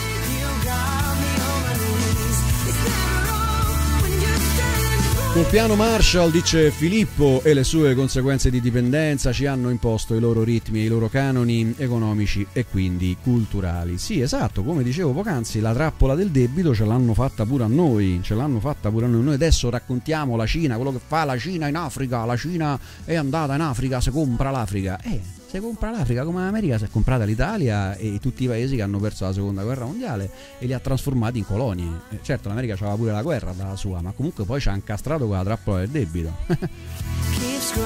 Fai sentire la tua voce in live, dice William T. Riker al 391 306 2453 su WhatsApp eh, oppure su Discord. Dai ragazzi, se qualcuno vuole eh, partecipare, vuole dire qualcosa, 391 306 2453 rigorosamente su WhatsApp oppure su Discord, che è tutto aperto. E visto, eh, aspetta, sempre tutti d'accordo con me, sì, ma non c'è nessuno che me, di, me ne vuole di quattro. Ma che cazzarola, ho creato dei mostri, voglio qualcuno che non la pensa come me, dai. Bella capitano, dice Michele, quando torni in Thailandia? Quando mi pare, Michele, c'è spaccato, c'è scappato il morto, l'hai già detto, Xylon, l'hai già detto. Ciao a tutti, mettete questi like, Bicio, grande Bicio. Secondo me non è stato pensato a tavolino proprio perché siamo governati da 30 anni da imbecilli, dice Riker. Andrea Zaccardi, esatto, la pedagogia nazionale, cioè come gli italiani si raccontano a loro stessi, è centrale. Gli USA ce lo impediranno, diranno che torna il fascismo qualche altra simpatica bufala. Eh, eh, e noi eh, bisognerà vedere come reagire. Apposta io dico che bisognerebbe essere in tanti a seguirvi di Wen. o comunque no, io non vo- voglio che seguite a me, però andate e fate, andate moltiplicatevi ragazzi, cioè se, se- se siete in una certa misura da nessuno può essere d'accordo al 100% con qualcun altro, ma se avete un po' capito che voglio dire, andate e moltiplicatevi veramente, fatemi vedere i risultati. Eh, AB, AB, pensi che la Cina possa continuare ad essere appetibile per l'investitore occidentale oppure le opportunità sono finite anche lì ed è meglio puntare su altri paesi come India e Vietnam? Caro AB, caro AB, questa è una domanda molto difficile perché purtroppo eh, tutto dipende da quello, cioè questa è una fase di transizione. Non siamo più a due anni fa in cui io potevo esprimermi con una certa tranquillità perché eh, diciamo un po' la situazione era abbastanza stabile. Adesso la situazione è veramente instabile, veramente instabile, sia in Europa che in Asia e pure in America, perché ora ci sono le elezioni di midterm e tutto. Quindi, quindi non saprei che dirti. Io adesso eviterei di fare qualunque investimento dappertutto, a meno che non te ne vai in un paese terzo, cioè un paese che non sia eh, né la Cina, né l'Europa, né gli Stati Uniti. Te ne puoi andare in Sud America, te ne puoi andare nel sud-est asiatico, in Africa, paesi che saranno coinvolti molto relativamente rispetto a qualunque cambiamento potrebbe accadere eh, nei prossimi anni. Ma la Cina adesso, essendo così... Le- la Cina a, par- a, proposito sta scaricando l'America a, a, a passi, passi, da gigante, eh? si è venduta, non mi pare, mille miliardi eh, di obbligazioni, tipo la metà, la metà de- de- del debito eh, americano e ha delistato le cinque grandi major tecnologiche cinesi dal listino americano, per cui è una cosa molto seria. Eh. Eh, I due stanno davvero iniziando quella che io vi racconto dal 2018. I video parlano chiari, cioè la guerra fredda, quantomeno fredda. L'ha cominciata Trump con i dazi, ha rotto il cazzo e tutto è andato in quella direzione come vi raccontavo io, parola per parola. I video stanno là, nessuno l'ha toccati, andateveli a sentire e vedrete che esattamente quello che vi dicevo. Adesso però le cose si stanno a mettere male tra, tra le tra le due diplomazie. Hm? certamente parlano, ancora parlano, ma non parlano mica più tanto. Eh? E soprattutto i cinesi si sono rotti il cazzo, cosa che fino a un paio d'anni fa io vi dicevo: i cinesi sono pazienti, i cinesi sono negoziatori, i cinesi quasi si divertono. Ed era vero, i cinesi quasi si divertivano finché bisognava parlare dei dazi, delle cose. La Cina la inviti un po' a nozze quando la, gli fa, fa negoziazioni, cose di questo tipo, si divertono loro però eh, mo che gli abbiamo rotto le scatole a Taiwan seriamente, eh, adesso che la, la, la Russia eh, ci ha creato questo problema in Europa e, e l'Occidente eh, ha preso le distanze eh, da tutte e due, eh, mo la Cina si è un po' rotta il cazzo e l'idea è quella che stia davvero cercando di rendersi indipendente dal resto del mondo, quantomeno dall'Occidente, non dal resto del mondo. La Cina sta cercando di fare tutta una serie di nuovi allacci diplomatici in, vari, eh, in varie parti del mondo, sia in Sud America che in Africa eh, per farsi eh, un po' un, un, una sua comunità internazionale si, perché se no noi siamo tutti uniti lo, lo, l'Occidente ma loro sono tutti disuniti e pare che non ci stanno ma ci stanno e come e ci sono più di 100 paesi che non hanno aderito alle sanzioni occidentali contro la Russia per cui ci stanno quelli là eh. ecco adesso eh, i cinesi sono proprio rotti il cazzo caro AB quindi eh, adesso come adesso io ti direi di stare molto attento con la, con la Cina. Eh, adesso tu dici meglio puntare su altri paesi come India e Vietnam. L'India no, l'India è coinvolta.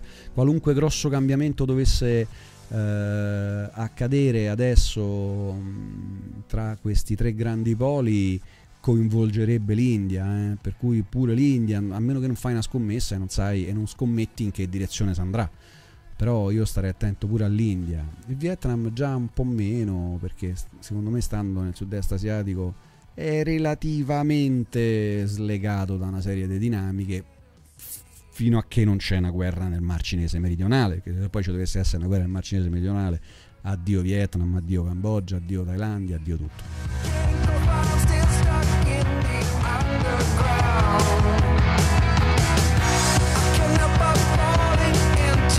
Questa canzone è equalizzata malissimo, non è colpa mia.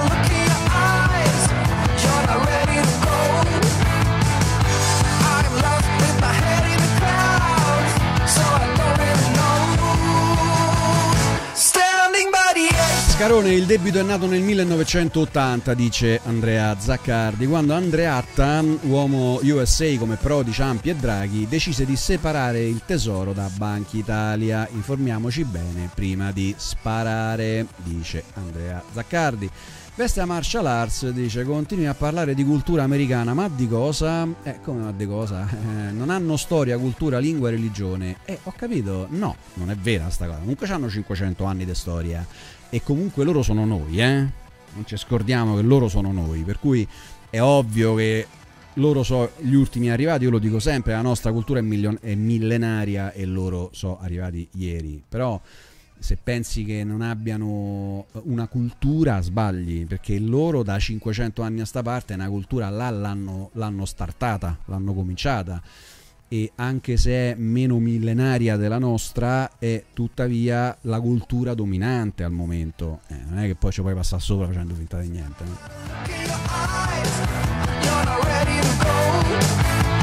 Grazie Vicky per questa live, dice Andrea Zaccardi. Grazie a te caro, grazie per essere eh, dei, dei nostri e per avere la pazienza di ascoltare le cazzate che dico. Vabbè, però Dio devo andare avanti perché una, una musica equalizzata è pure una bella canzone, ma è equalizzata male, dai, non si può sentire. Eh, devo riequalizzare tutto. Ogni volta che arriva quel, quel pezzo devo riequalizzare tutto.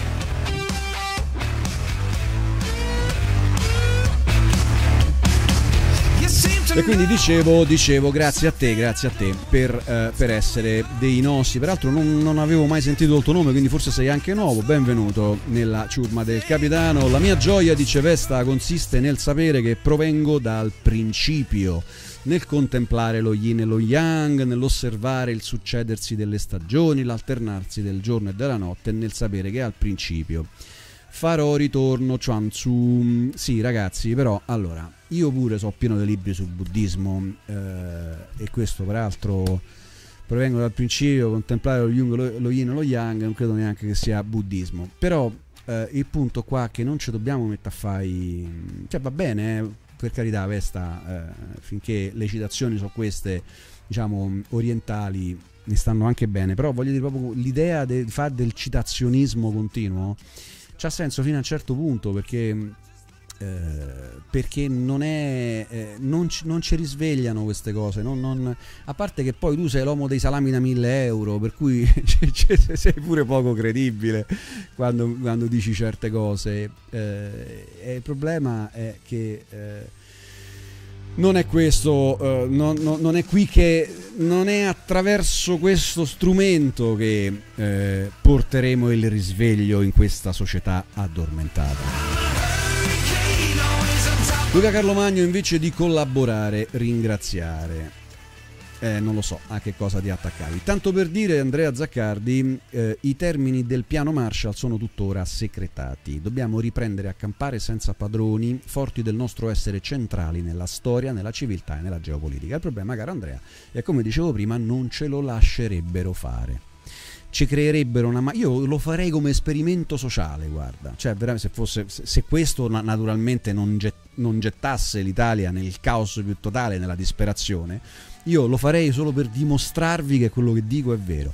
Se noi volessimo davvero fare una cosa del genere e ci fosse un leader politico che in qualche modo smuove le masse e porta l'Italia in quella direzione l'Italia avrebbe la sua Maidan mettetevelo in testa, comparirebbero strani uomini mascherati dall'alto da strani alberghi che sparano verso la folla, scatenando la folla contro la polizia, la folla dicendo che è stata la polizia a sparare, scatenando la polizia contro la folla, la polizia dicendo che è stata la folla a sparare. E ci sarebbero eh, centinaia di migliaia di morti, la, l'Italia cadrebbe nella sua eh, guerra civile, te lo garantisco, non ce lo lascerebbero fare non ce lo lascerebbero fare. Siamo strategicamente troppo importanti al centro del Mediterraneo, quale che sia il nuovo assetto mondiale, il Mediterraneo non si può perdere e eh, quindi eh, non ce lo lascerebbero fare. Io però ci proverei, sono d'accordo con te, eh? io però ci proverei, io quindi apposta vi dico svegli- svegliamoli, svegliamoci, andate e moltiplicatevi, io ci proverei a farlo però sappiate che andremo incontro a questo e dovremmo prepararci anche a questo, che quello che ci aspetta è prima una Maidan con tentativo di colpo di Stato, successivamente se non riesce, se non riesce, boom, boom, boom. Ah, Vicky hai letto dell'ondata di caldo da record in Cina? Certo, lo so caro, lo so caro, sono in contatto con la Cina tutti i giorni, peraltro mi hai anche credo messo un link in bar di Prora, per cui lo so. Zedo non la pensa come te, ma se n'è andato perché lo ha insultato. Non l'ho insultato, abbiamo fatto una battuta, dai.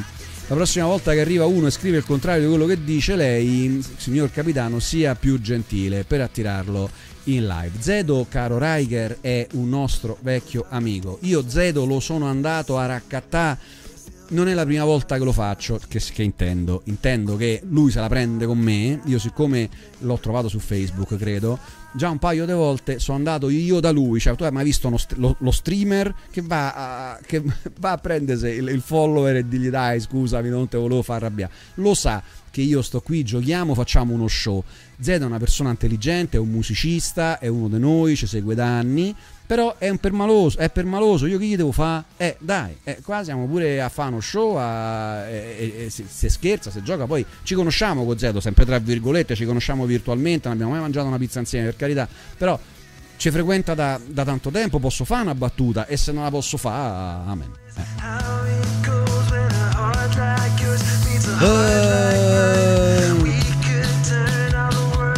Elia Civiltà c'ha un audio per lei. A me mi si spegne il tablet, quindi poi non, non li vedo. Fate bene ad avvertirmi. Vediamo un po' quanto è lungo l'audio di Elia Civiltà. Ah, sia Vesta che Elia, qua abbiamo messaggi a, a Iosa. Allora, Scarone, eh, Sca- Scarone si rivolge ad Andrea Zaccardi, è una cosa normale fatta in svariati paesi e non compromette nulla se gestito bene. Il debito è dovuto al magna magna e alle mancette elettorali. La DC ha creato buchi neri. No, regà, i 2500 miliardi di euro non so il buco creato da ADC, eh. certo c'è pure quello, ha contribuito, ma non so il- il- il- le mancette elettorali e il buco creato da, da ADC. Andrea Montanesi, buonasera gente. Mm, Andrea Zaccardi risponde. Buonasera e benvenuto Andrea Montanesi. Invece Andrea Zaccardi poco sotto dice sì, sono nuovo. Grande Andrea Zaccardi, ben, ben, benvenuto tra di noi. Ma come si fa, dice William T. Riker, a non capire che stiamo andando verso la terza guerra mondiale, carestie povertà in tutta Europa? È il disegno perverso degli USA? È la loro natura fare la guerra in nome della pace? Era una domanda o era un'affermazione? Non lo so, non lo so, non lo so, non lo so. No, non è il disegno perverso degli USA, eh, ovvero, di nuovo, secondo me, mh, io non credo nel grande manipolatore, non credo nel grande burattinaio.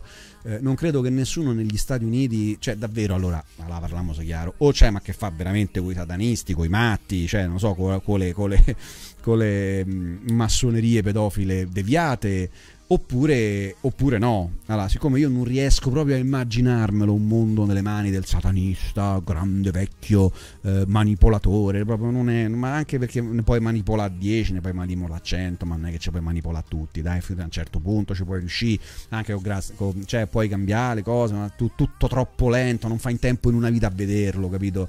È tutto così ridicolo, però però, però la cultura americana, questi sono gli effetti, secondo me, secondo il mio punto di vista, questi sono gli effetti de- di quello che ha prodotto la cultura americana, gli effetti di lungo termine che non potevano essere previsti. Secondo me è l'esatto contrario, non c'è il disegno perverso.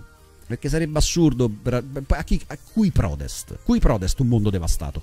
Cui protesta la terza guerra mondiale? Eh, non, non ci vedo una convenienza per nessuno. Io ci vedo piuttosto una situazione che gli è sfuggita di mano. Una- un effetto dovuto a una causa troppo indietro nel tempo, un seme sbagliato che è stato posto eh, troppi anni fa e che col tempo ha portato la società in questa direzione, come l'effetto butterfly, la farfalla che batte le ali, il tifone dall'altra parte del mondo, queste cose qua, no? E io ci vedo più eh, un seme mal posto, mal piantato 50-60 anni fa. Eh, forse idee che all'epoca sembravano progressiste, idee che all'epoca sembravano nuove, giuste, che eh, davano progresso, che davano beneficio a- ad alcuni popoli che in quel momento erano privilegiati, idee che potevano sembrare buone, nuove, innovative in un momento storico, però che hanno dato il via, questo è il karma, questo è esattamente il karma, ok? Quando tu dai il via ad un ini- inizi una serie di eh, cause ed effetti, cause ed effetti, cause ed effetti, come un lungo domino, no? sai quel gioco tic, trrr, tutte le tesserine che cadono una dopo l'altra. Ecco. E tu immaginate che qualcuno ha dato quella schicchera 50-60 anni fa piantando un'idea sbagliata che all'epoca sembrava giusta naturalmente, che però alla fine tutte queste tesserine che sono cadute una dopo l'altra, una dopo l'altra, una dopo l'altra, una dopo l'altra, alla fine da qualche parte è successo, eh, è scattato qualcosa di sbagliato e ci troviamo oggi in questa società.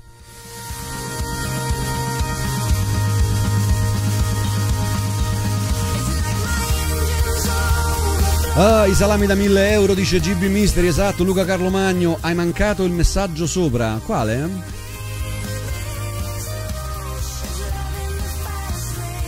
Non lo so, se ce l'avevi con me ho mancato un messaggio sopra, non lo so.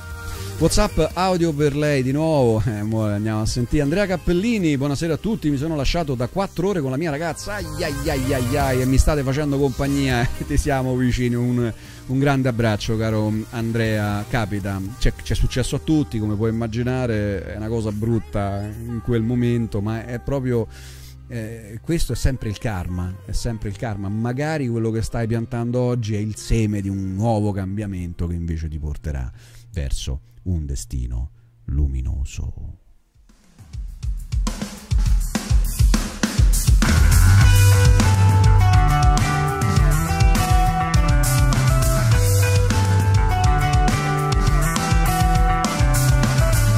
E allora, eh, Scarone, basta con questi luoghi comuni, dice Andrea Zaccardi. Non va attaccate però, eh, ragazzi, qua eh, ci si confronta ma non ci si attacca, ovvero non si litiga. Il lavaggio del cervello è partito proprio da questi slogan negli anni Ottanta. Cerca la storia della telefonata notturna tra Fanfani Lapira e Mattei sul Pignone. Non ne so nulla. E poi magari mi informerò. La farò anch'io questa ricerca. Ultima ora, Zelensky ha dichiarato che non combatte più per la pace di negoziati, ma per vincere questa fucking war. D'altronde, mm, neanche una volta, neanche un minuto di questa guerra è stato combattuto per la pace. Non si combatte una guerra per la pace non c'è nessuna guerra che possa portare a una pace. La guerra non porta alla pace. È facile da capire. Guardate, l'avete letto 1984, sì.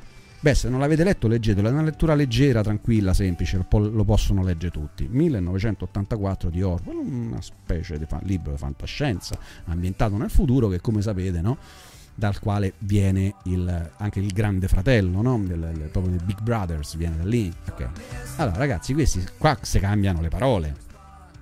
Io non lo so, se tu questa cosa l'hai, l'hai proprio copia, copiata e incollata, Zelensky ha dichiarato che non combatte più per la pace. Ah, perché se combatte per la pace? Ah, ho capito.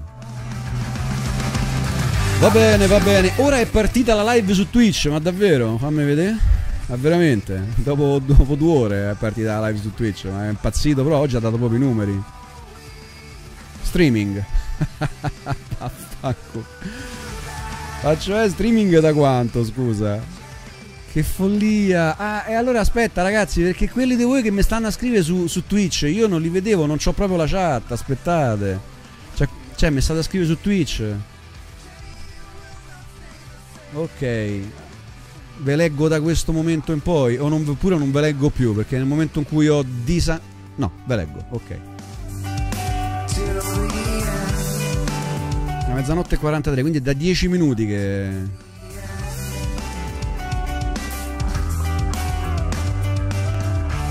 Ah, e c'è Anco, c'è Marpab, Riker, Luca Waddu.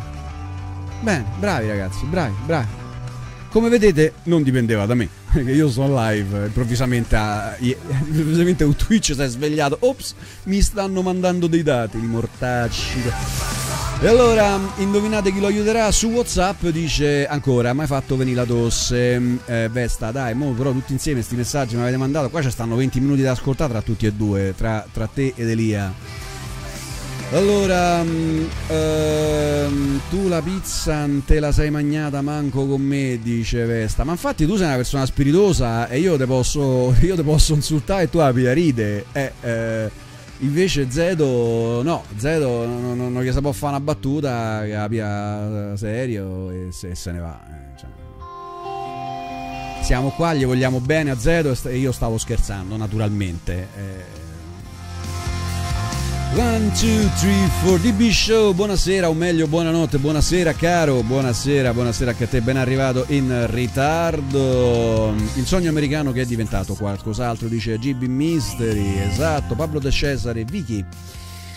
Non so se è già stato detto, mi sono collegato tardi, mi interessa la tua opinione sul debito pubblico. Secondo te non è solo una questione di politiche corrotte e tangenti anni 80? Mi interessa la tua visione. Pablo, no, secondo me non è una questione mm, di, di, mm, soltanto di, di, politiche corrotte e tangenti anni 80. Io adesso mi cogliete un po' impreparato, nella misura in cui io quando parlo di una cosa, sapete, preferisco tacere se non la so bene. Però naturalmente il problema me l'ero già posto in passato e quello che mi ricordo di aver trovato quando avevo fatto le mie ricerche era che... Ehm, era che eh, c'era solo piccola, un piccolo contributo, cioè il grosso del debito, io mi pare di ricordarmi proprio un grafico su questo argomento qua in particolare del debito italiano che fino al 99-2000, fino a prima dell'euro, era X. Quando entra l'euro schizza su a 5 volte tanto, 7 volte tanto quello che era il debito dell'Italia precedente fino a che c'era stata la lira. Mo adesso, raga, l'economia purtroppo è una roba complessa. Uno delle volte magari guarda un grafico e non lo sa interpretare bene. Bisognerebbe sentire chi dice perché è successa quella cosa, come va letta, come va interpretata il cambio, le cose, le ragioni che hanno portato quel, a, quel debito ad esplodere improvvisamente. Non lo so, ma se vai a vedere forse trovi ancora da qualche parte quel, quel, grafico, il debito dell'Italia in lire era un debito che gli italiani avevano col, col, con, la, con, la, Banca d'Italia eh, no? quello era il debito. All'epoca poi non c'era la globalizzazione che è esplosa, mh, esplosa dopo, eh, per cui ai tempi dei Tremonti, già nei primi anni 2000, tutte cose che sono successe dopo, il, cambio della moneta, e tutta una serie di queste cose sono successe dopo, a me mi risulta, però sto mettendo le mani avanti, non sono un esperto d'economia, questa è una cosa che avevo guardato tempo fa, per cui adesso non so pronto così su due piedi a dirti quello che penso nel dettaglio, però ricordo di aver trovato questa questa cosa che eh, è, è, roba che eh, è arrivata dopo. Vedo un follower da lontano, scusate, io non ci vedo più tanto bene e intanto facciamo un bel applauso al nuovo follower. Benvenuto sulla ciurma del capitano. AB dice: Pensavo di ritirare gli investimenti in Cina perché le aziende cinesi stanno diventando una bomba dell'orologeria. Ora, eh, ipotizzando uno scontro economico diretto tra Cina e USA, chi ne gioverebbe di più?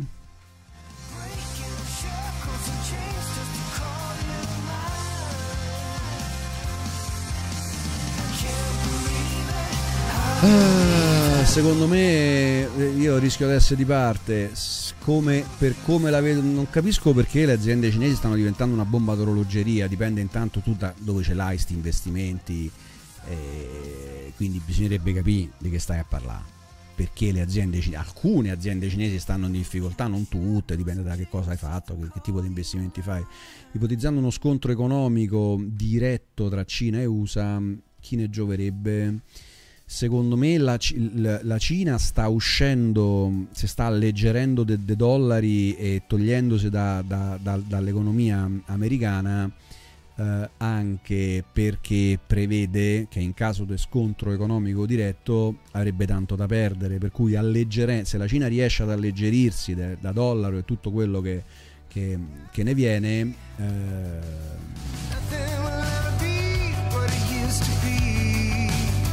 se riesce a farlo ci rimettono gli USA con una guerra eh, economica diretta.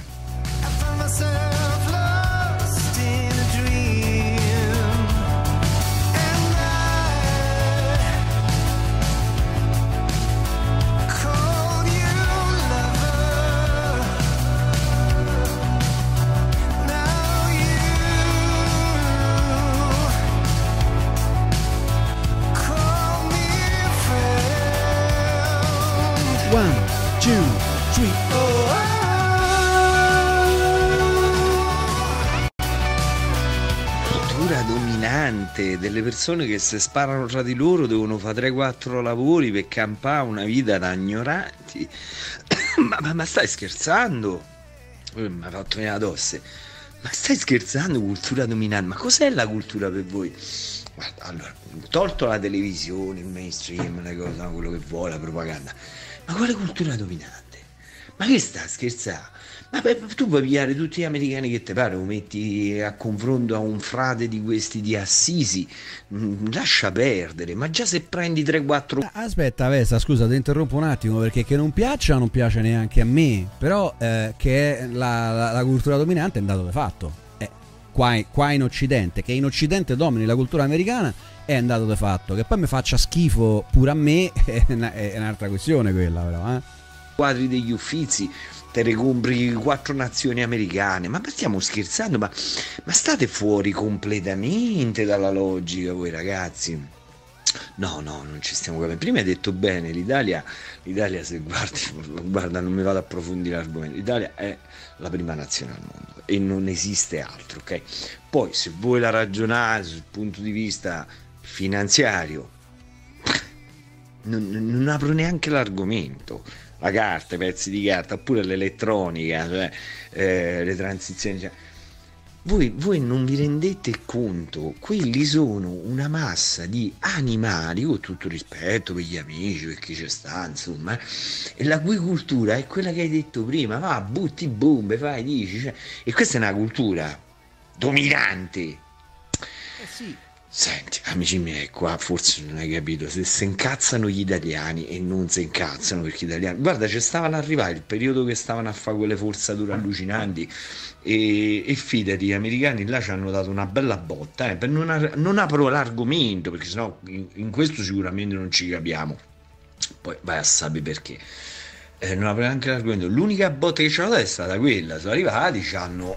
no, no, eh, vabbè non voglio andare oltre, è chiaro, quella sì, quella è stata una bella botta, una massa di coglioni, lasciamo perdere, ma per il resto tu mi vuoi paragonare la cultura, la cultura, dai Gesù, non è dominante un essere che eh, fa così, l'essere dominante è quello che sta alle montagne qua, ecco, faccia la finestra, vede il Gran Sasso, ecco, più che sta a pregare è capace di dominante, quello che c'ha lo chalet è dominante, ma questi non dominano un cazzo niente, questi sono tutti ingranaggi di un sistema, ok? Di un sistema che ormai domina se stesso, sto sistema. È quello che dicevi prima, ma mica ci sta più un capo. Ma fammi capire, Vicky, tu la gerarchia aziendale l'hai vissuta, no? Tu puoi stare a capo, puoi arrivare sopra, puoi essere il capo e c'è il mobbing, addirittura c'è una forma di mobbing eh, verticale dal basso verso l'alto se tu potessi raccontare la medaglia che stiamo a parlare online, qua la gente sta tutta sfigata e fuori di coccia come a toccare a coppa qualcuno. No, non è una cultura dominante, la cultura dominante siamo noi, fidati, fidati. No, che siamo la cultura più bella, che siamo la cultura più antica, tutto vero, che siamo la cultura dominante, purtroppo no, Vesta, purtroppo no. Ciao ragazzi, ciao Vicky. Ho sentito un tuo intervento adesso che parlava di uscire dalla realtà complottista ehm, su cui alcune persone, come dire, eh, navigano Eh, questo mare no, di complottismo che imperversa nel web a partire dal fatto che i Rothschild comandano tutto il mondo.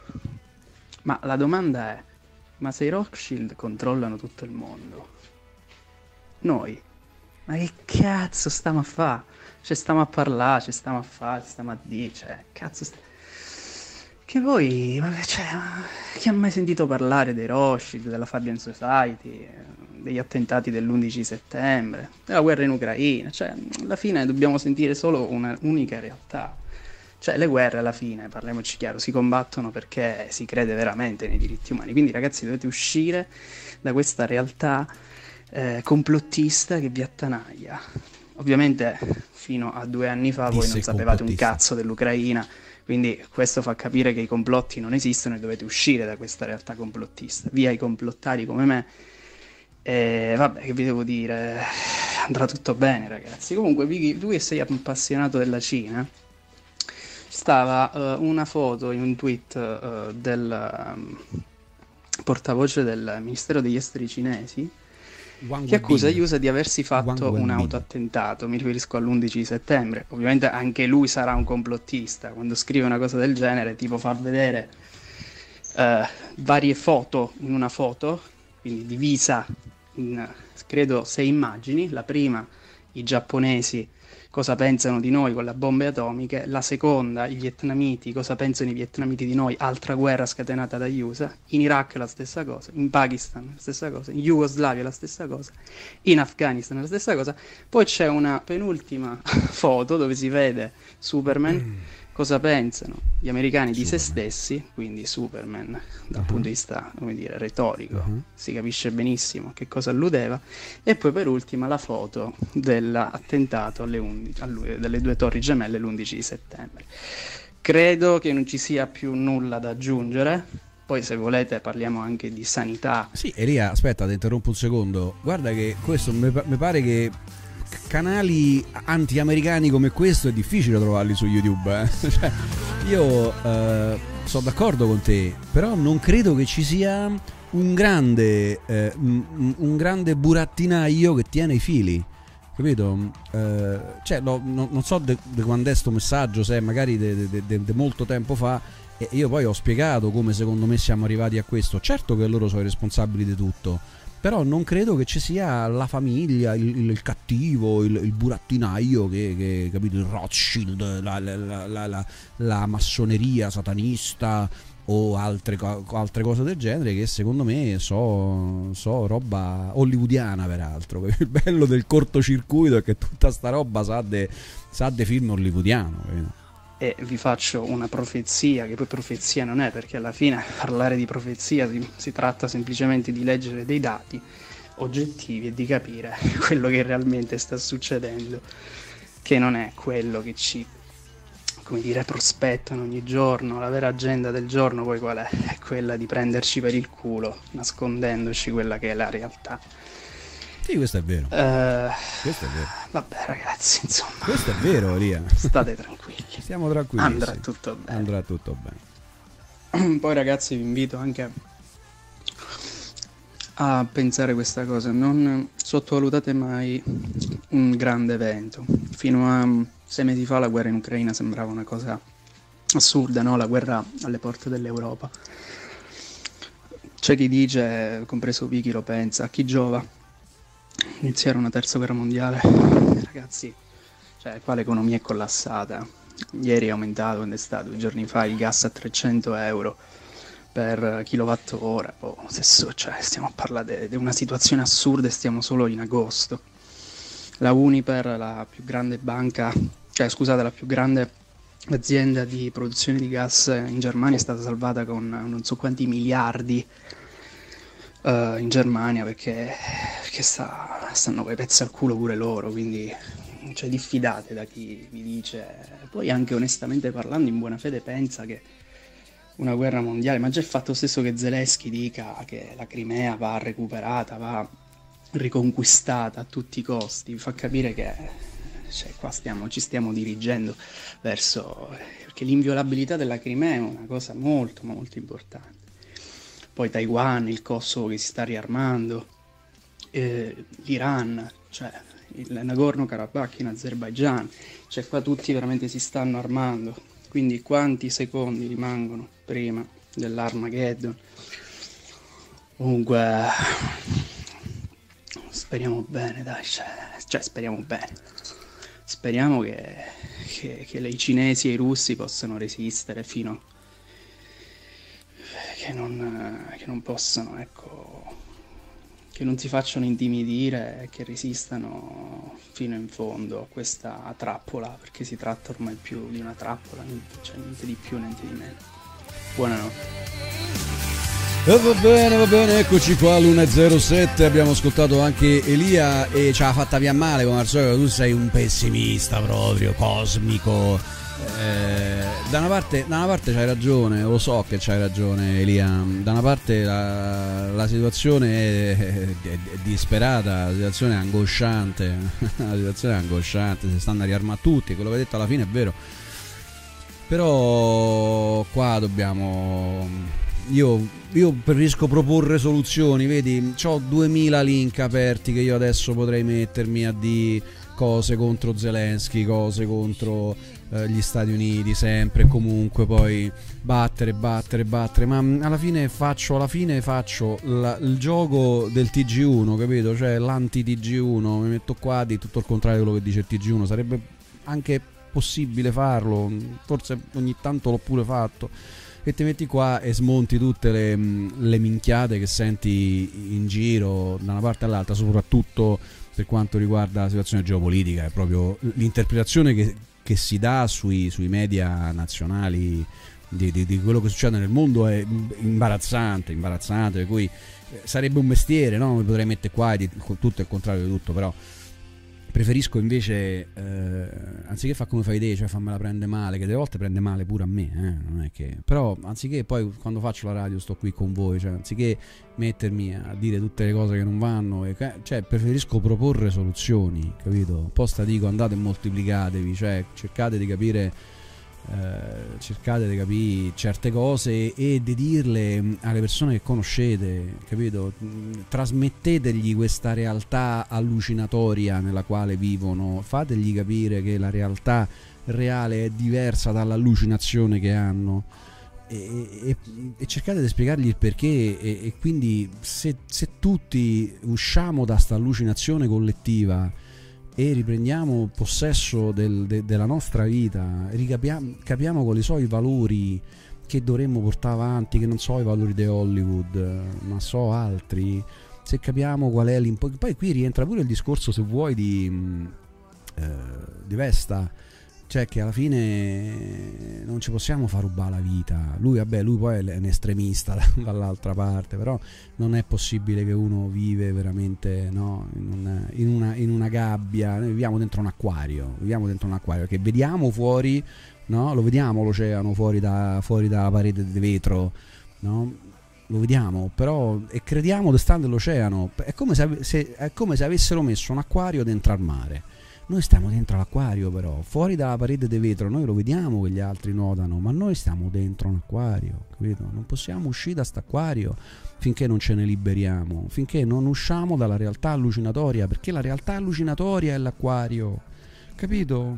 il, il mondo è quello che tu credi che sia e finché tu credi che sia quello lì il mondo, la gabbia te la costruisci da te, capito? Ce la, ce la siamo fatta costruire tutta intorno sta gabbia, stiamo dentro a st'acquario immerso nel mare, no? E adesso basta, adesso l'abbiamo capito. Siamo arrivati a un momento in cui arriva Vicky Wen e, e, e, e ve lo spiega e ve lo, ve lo racconta. E poi voi spiegatelo anche agli altri a parole vostre, con i vostri modi, scherzateci sopra, fatevela prendere male come fa Elia, fate come vi pare. Però usciamo tutti quanti da sta cazzo de gabbia, perché che ci siano pochi che riescono a uscirne e se guardano intorno eh, cioè io se riuscissi a uscire dall'acquario da solo mi troverei in un oceano da solo, quasi quasi preferisco ritornare nell'acquario. Alla fine è la metafora di Matrix, no? Quando quello là eh, tradisce il gruppo, no? Perché il tipo gli fa mangiare la bistecca e lui dice, oh, sai che c'è? Che qua questa sarà pure fi- finzione, però la bistecca è buona e io sai che faccio? Mi mangio la bistecca. Capito? Allora, se usciamo in due o in tre dall'acquario, non è utile perché poi ci troviamo nella matrice a mangiare papponi bianchi in mezzo a sentinelle d'acciaio che ci rincorrono dentro la Nabucodonosor. E tutto questo non, non, non, non, giova, capito? Quello che dobbiamo fare è arrivare all'architetto e smontare tutto, tutto quanto e spaccare eh, la, la, la, gabbia, la gabbia. Addirittura abbiamo degli ospiti e sta succedendo qualcosa. Abbiamo degli ospiti nel bar di Prora. Però aspettate un attimo, aspettate un attimo perché prima volevo ancora leggere uh, un po' di chat. Allora, mm, allora, vediamo un po'. Uh, uh, finisco di leggere la chat che non credo che manchi molto e poi vi do la parola ragazzi. Sono entrati Xilon addirittura, credo che sia la prima volta che entra, forse poi ce lo dirà, e anche uh, Lucianone. Allora, uh, ultim'ora la Apple ha comunicato che i suoi nuovi smartphone non li farà fare in Cina ma in India. Praticamente gli USA hanno tolto un affare da svariati miliardi alla Cina, guerra fredda economica. Uh, Luca Waddu da Twitch dice ma io sapevo che li facevano... No, com'è? Aveva scritto ma la Apple non faceva i telefoni a Taiwan, la Cina cosa c'entra? No, i telefoni li hanno sempre fatti a Shenzhen. Eh, io sapevo che li facevano a Shenzhen, sì, infatti li facevano a Shenzhen, anche a Shenzhen, poi credo lo facessero anche da altre parti. Uh, ok, la società è taiwanese, però stanno a. Sì, ok. Uh, Vesta, la cultura non fa PIL. Guarda Roma come sta messa. Una città piena di cultura, ma a livello economico puli- e pulizia sta con le pezze al culo da terzo mondo. Questo è AB che parla. La cultura, mettitela tra le chiappe. e questo ripeto è AB che parla. Andrea Romano, arriva adesso. Ciao, bello, discussioni leggere stanotte, caro mio. Qua ormai noi cerchiamo di alleggerire queste discussioni filosofiche che altrove vengono affrontate in maniera molto, molto molto pesante, invece noi le alleggeriamo. Beppe Carosi 7351 7351 anche a te. Vesta Martial Arts sono tre fattori che sviluppano ricchezza, capitali, forza lavoro e sviluppo culturale. Il PIL non è ricchezza ma povertà, chiaramente quanto scritto va approfondito, ti parlo da professore di economia. Elia, io cerco di farlo capire mm, eh, eh, alla gente, ma mi prendono per matto. L'ultimo caso, uno mi ha sfanculato solo perché non credeva che l'Italia spende ogni giorno 100 milioni di euro per la Nato ed era grandicella. E tu portagli i dati, portagli i dati. Andrea Zaccardi, l'acquario si, schia- si chiama Nato o Europa, l'acquario è la eh, la realtà allucinatoria nella quale viviamo noi. Poi lascia perdere la Nato e l'Europa. Noi l'abbiamo fatte fa ste cose perché credevamo di vivere nella nostra mente in un altro mondo. Se la Nato e l'Europa fossero quello che dovrebbero essere, che noi credevamo che, che, che sarebbero state, che ci, de- ci avevano detto che sarebbero state, allora la Nato e l'Europa adesso io le difenderei e sarei, sarei per la Nato se la Nato fosse quello che credevamo che fosse, se l'Europa fosse l'Europa che pensavamo. Capito? Ci hanno venduto l'Europa come una cosa giusta e io sono ancora europeista. Io odio questa Europa, l'Europa che ci hanno realizzato, perché loro ci hanno venduto un sogno, capito? Loro ci hanno venduto un sogno, noi ce lo siamo messo nella testa e, e viviamo dentro a quel sogno. Noi crediamo che l'Europa sia una cosa che non è. L'Europa è uno strumento del male fatta così. Non è che io so contro l'Europa, cazzo, siamo, grande, siamo un grande continente. Sarebbe bellissimo se fossimo veramente l'Europa. Ma non lo siamo, capito? Non siamo quell'Europa che noi abbiamo in testa, quella cosa bella, democratica. Non, non è vero niente. Capito qual è il discorso? È, la, la, la, è quello l'acquario, è quella la gabbia la realtà allucinatoria nella quale viviamo noi, io, te, Vesta, Anco, Beppe, Elia e tu, Xilon, tutti quelli che vedo, è quella la gabbia, non è la Nato. La Nato, la, la NATO è una conseguenza della gabbia che abbiamo noi in testa. Uh, comunque dicevo, eh, Andrea Zaccardi scriveva l'acquario si chiama Nato o è un... Uh, eh, seconda degli ambiti, non abbiamo potuto sceglierlo, ci è stato semplicemente imposto facendoci credere che lo avessimo liberamente scelto. Questo è un altro modo di vedere la cosa. A Roma ci sono opere storiche, risponde Vesta ad AB, memorie e rovine, la cultura è altro ed è rimasta nei paesi dell'entroterra. Vabbè, dai, non esagerare. Rientrare nell'acquario quando sei già uscito equivale ad essere codardi, amico mio. Certo, infatti anche in Matrix quello lì eh, fa, è, è il traditore, è il Giuda della situazione. Certo, però è pure vero che se esco da solo alla fine preferisco rientrare, cioè, perché alla fine la bistecca è buona e preferisco mangiare quella. Ok, allora, Xylon, Xylon, buonasera caro. Ci sei? Puoi parlare, Xilon? Adesso... Eh, buonasera. Eccoci. Mi senti? Sì, ti sento forte e chiaro. Come sei, Xilon o Xylon? Xilon, Xilon. Xilon, Xilon, perfetto Xilon. Buonasera. È la prima volta che chiami? Buonasera È la prima volta che chiami? Dimmi. È la prima volta che, che entri qui, mi pare di sì, vero? Sì, sì, no, vabbè, comunque ti ascolto già da molto. Sì, sì, mi, mi ricordo, mi ricordo, mi ricordo il nickname, però mi sa che è la prima volta che parli. Vai, benissimo, fantastico, anzi, aspetta ti faccio un applauso, appena riesco a far partire la pulsantiera, tra un quarto d'ora circa ti mando un applauso. Aspetta, tutto aspetta là, vai così. grande Xilon, grande, grande. Ogni tanto qualcuno che finalmente chiama e sentiamo che cosa ci dice. Vai Xilon, dimmi tutto.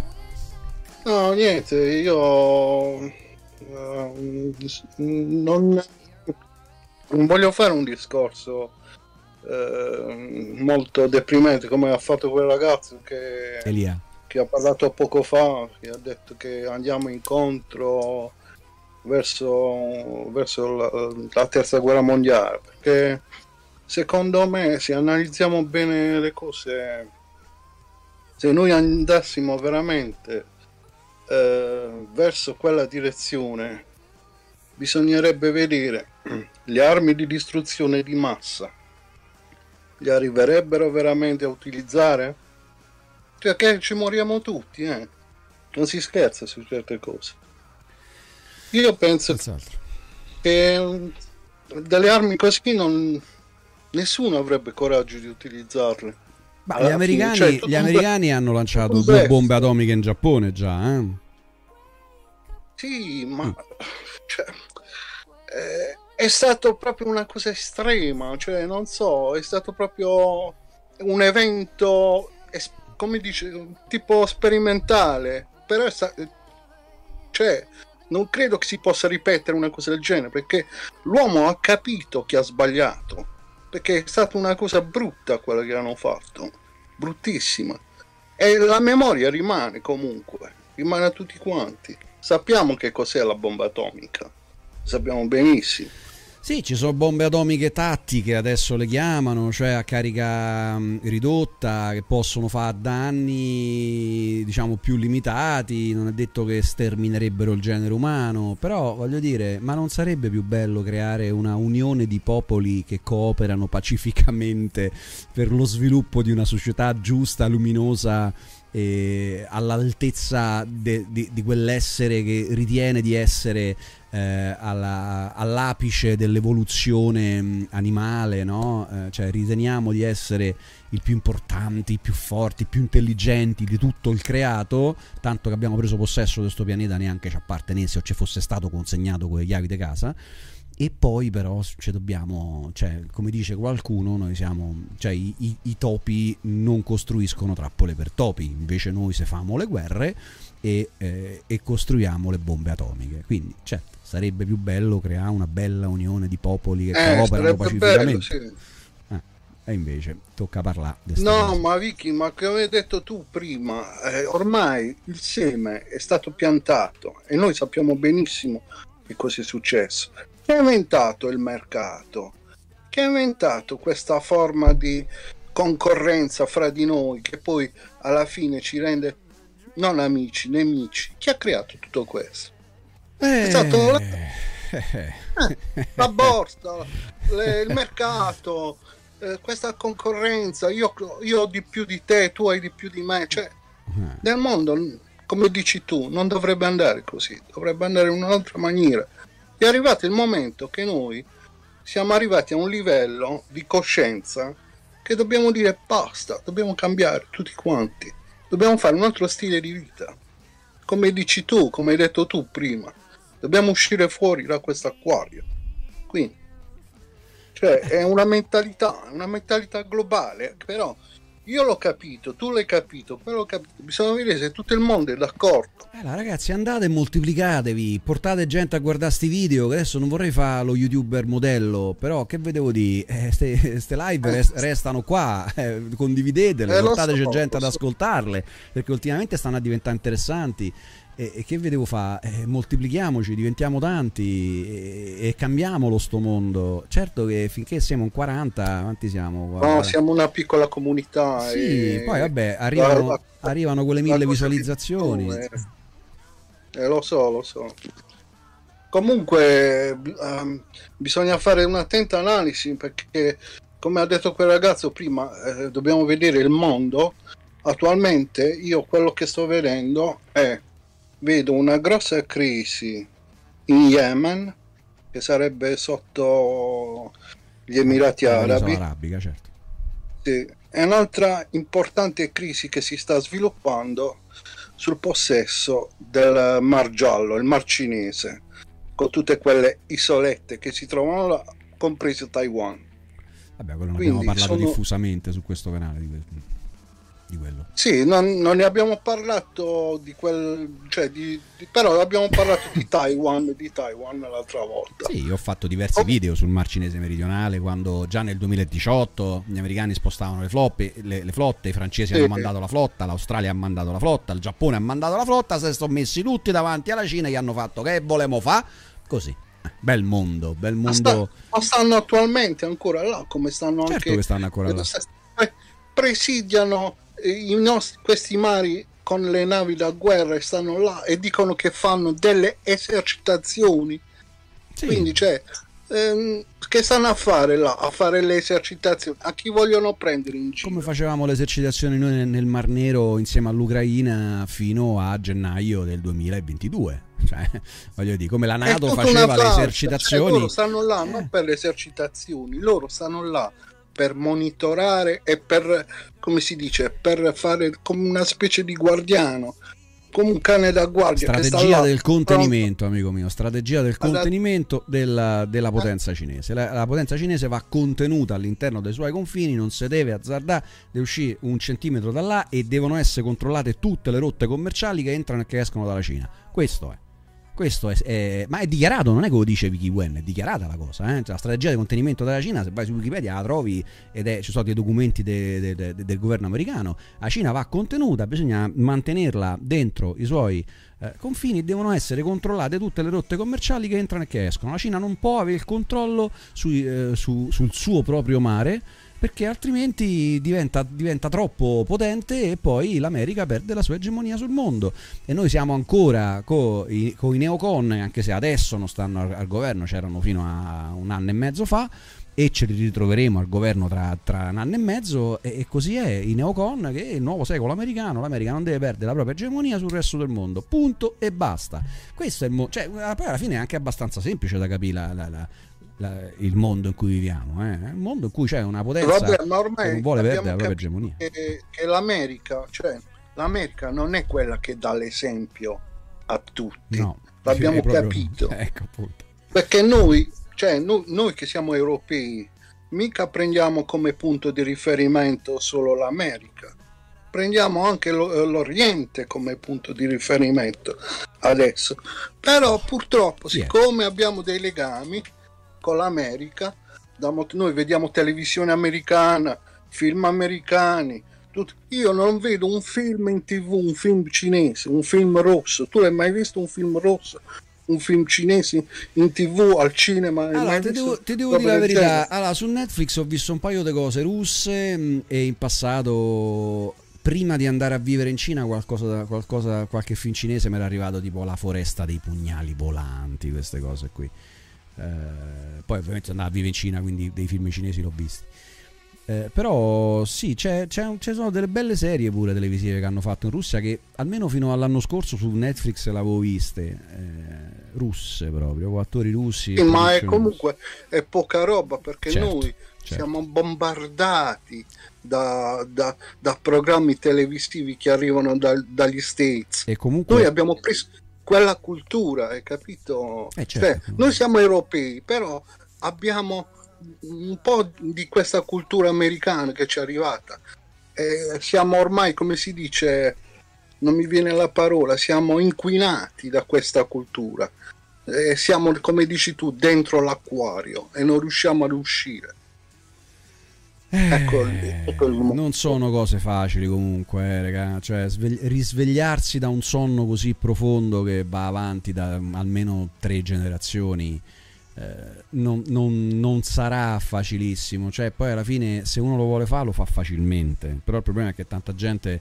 Non ha, cioè io l'ho visto con la pandemia, con la pandemia tanta gente è andata in tilt. A me, francamente, sta chiuso dentro casa se devo stare chiuso dentro casa, cioè non, ho avuto problemi psicologici, hanno, hanno messo lo psicologo gratuito, cioè la- la- il bonus psicologo perché la gente stava impazzendo, perché vedeva st- realtà, eh, sta realtà allucinatoria che andava in frantumi, che andava in pezzi, per cui io mi rendo conto che per me è stato abbastanza tranquillo, abbastanza semplice il passaggio. Per tanta gente invece è come se gli, va, se- come se gli crolla il castello de carte. Se, se- le persone ci avranno una resistenza fortissima verso quello che noi diciamo su sto canale. No, a te non ti ha fatto niente, nemmeno a me mi ha fatto Ma io niente. forse perché, perché- noi Mm, siamo persone che non ci facciamo prendere psicologicamente.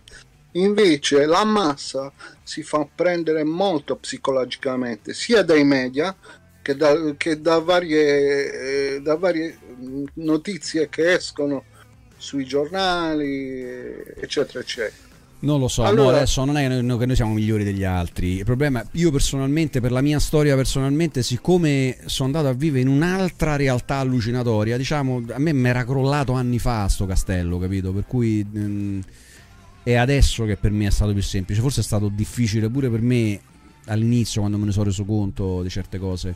Però il problema è che la gente si deve svegliare adesso, c'è fretta, adesso c'è fretta che le persone si risveglino da E questa realtà. nella gente vedo, vedo che c'è della consapevolezza. Non è che la gente, come dici tu, è tutta, come si dice, eh, è tutta presa da questa specie di, non so, di incantesimo, di, di- non so, come se la gente viene comandata a distanza. No, io penso che noi abbiamo una consapevolezza dentro, dentro ognuno di noi, c'è quella cons- consapevolezza e lo stiamo vedendo questi giorni durante le votazioni, stiamo capendo che la gente sta cominciando a dire tutto sto fatto dei vaccini, sto fatto delle mascherine. È quello il problema. La, la gente va guidata, le persone adesso, se gli crolla il mondo addosso, bisogna guidarle, perché se no passano da una realtà allucinatoria a un'altra. E questo è il problema. Se no passano dalla realtà allucinatoria del mondo perfetto degli anni 80 e 90 alla realtà allucinatoria dell'esatto opposto, cioè il complotto, la, la- la massoneria sata- satanista, il nuovo ordine mondiale, cioè che è l'esatto opposto. Dice, oddio, mi ero sbagliato, non avevo capito niente, era tutto il contrario. E passano in un'altra realtà allucinatoria. Invece adesso le persone andrebbero davvero guidate in questa transizione per essere riportate coi piedi per terra. Guardate intorno, che qual è la reale società che c'ha intorno? Non è né quella perfetta de- de- degli anni 90 né quest'altra realtà allucinatoria che ti sei fatto di Hollywood, de- de- de- del grande cattivo, del grande burattinaio e non lo so, c'è una cosa un po' ridicola pure quella. Bisogna andare coi piedi per terra e rendersi conto di veramente di qual è la eh, realtà nella quale viviamo. Io per il momento ti ringrazio Xy- Xylon, io allora va- vado un po' avanti con la chat che vedo stanno scrivendo tantissimo. Grazie a te, ci sentiamo. Ok. Ciao Vicky. Ciao caro, grazie, grazie per essere passato. Allora, eh, riprendiamo un po' anche, anche voi perché vedo che state, eh, che state scrivendo. Allora, pillola blu, pillola rossa, amiche di Beppe Carosi. Lo sai che io ancora, dopo tanti anni, dopo vent'anni, ancora non ho imparato qual è la pillola blu e qual è la pillola rossa. Cioè, qual è quella che mi fa entrare nella matrice. Cioè, io ho scelto quella che mi fa entrare nella quella rossa, credo. Quella rossa che pericolo. Penso che sia quella, quindi pillola rossa. Potrebbe, eh, dunque, Vicky, come la vedi un'unione politica asiatica? Non so se esiste già. Potrebbe aiutare a riconciliare i rapporti con l'Unione Europea e un'unione politica americana. Caro Luca, io feci un video, non so, mi sa che poi a un certo punto forse l'ho pure messo privato, non lo so, ce l'ho tolto, in cui parlavo di questo mio sogno. eh, in cui sì, eh, si crea l'Eurasia. Noi, e questo peraltro ve l'ho buttato in qualche tube radio recente. Io vedo grande, questo grande, anche perché io, raga, ce l'ho qua, capito? Non lo so se voi ci avete presente, ma io vivo così, uno, ognuno è matto a modo suo, no?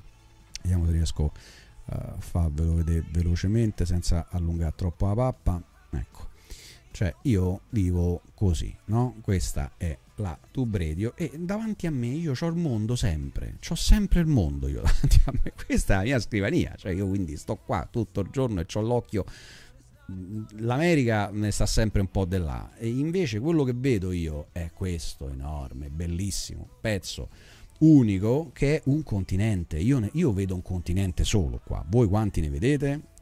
A beneficio di chi dopo ci ascolterà, sto mostrando con il mio cellulare eh, la mia scrivania. Sulla mia scrivania c'è eh, una grossa mm, mappa del mondo e sto mostrando una cosa che sapete anche a memoria, spero, no? Cioè che qua c'è tutto un eh, enorme continente che va dalle colonne d'Ercole a- al Golfo di Pechino, capito? È tutto un unico grande, bellissimo, meraviglioso continente del quale noi facciamo parte. E peraltro noi, proprio noi, cioè l'Italia, la Francia, la Spagna, siamo l'altra estremità rispetto a Pechino. E quindi ci avrebbe proprio un senso questa grande, immensa unione. Noi abbiamo molto più in comune con questa gente qua che con questa gente qua, ragazzi. Noi abbiamo molto più in comune. Qua nessuno di noi girerebbe con una pistola, farebbe stragi dentro le scuole, o non lo so, fa yeah yeah, sedar 5, oh yeah, parla così. Noi non siamo così, noi siamo molto più simili a qua, la cultura viene da qua, l'essere umano è nato da queste parti qua, capite? E, e poi, e poi si è mosso qui verso l'Europa e poi ha, ha colonizzato tutta l'Asia ed è qui il mondo, cioè l'essere umano reale sta qua, qua ci stanno gli Yankee del cazzo.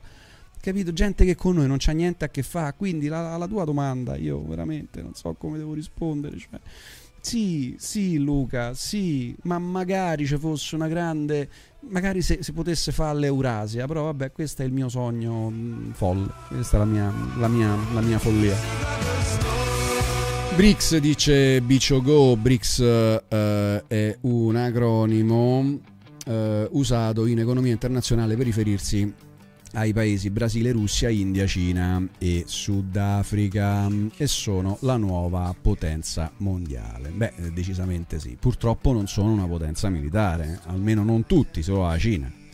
Gli altri purtroppo e, la, e un po' la Russia, però insomma ecco eh, India, Brasile e Sudafrica non sono potenze militari. Mm, sono, eh, non sono le nuove potenze mondiali, sono i paesi in via di sviluppo. Gli risponde Luca. Bicio gli dice: In via di sviluppo, sto cavolo, da quando siamo nati, che sono paesi in via di sviluppo, oramai sono potenze. Dice Bicio. Il mondo è a base capitalistica, risponde Anco. Questo è il capitalismo. Nel capitalismo c'è il ricco e il povero. Difficile si possa cambiare. Di certo, chi ha il potere non vuole perderlo. Questa ultima cosa che hai detto è il vero problema, perché qua siamo miliardi le persone che vorrebbero cambiare questo sistema. Allora il capitalismo può anche andare bene, io questo ve l'ho già detto, il mio punto di vista è che il capitalismo adesso sarebbe sicuramente difficile, molto difficile da, da eliminare, da cambiare il sistema, però quello che si potrebbe fare è eh, creare un range attraverso il quale sì, io non credo nell'1 uguale a 1, ho detto la scorsa puntata. Non credo nell'uno uguale a uno, quindi certo qualcuno deve essere più ricco, qualcuno deve essere più povero, però non si può permettere ad un uomo solo di accentrare 100 miliardi di euro. Questo non andrebbe permesso da una società civile, punto. Quindi che ci sia uno ricco va bene. La sparo perché non ho idea, bisognerebbe fare de- degli indici, delle cose. La sparo là, 100 milioni di euro, 200, 500 milioni. Ok, dai, siamo, noi siamo una società aperta, un miliardo ok? Quindi ci sarà chi ha un miliardo, ci sarà chi non ce l'ha. Certo, va bene, mi può anche sta bene, ma non ci può essere uno che ce n'ha 100, 500 di miliardi. E poi questo non conviene più alla società permetterlo, capito? Io la vedo così. Quindi sì, eh, così facendo magari convinci tanta gente che ha il potere che non lo perderà, perché se c'hai un miliardo di euro continui a essere potente, va bene, però non ne puoi avere 150, 200 di miliardi di euro, non li puoi avere, capito? Per cui gli altri 149 io te li tolgo, io come società civile, perché quei soldi non possono essere, quei soldi rappresentano delle risorse, non possono essere centrati nelle mani di un solo uomo. Punto. Ah.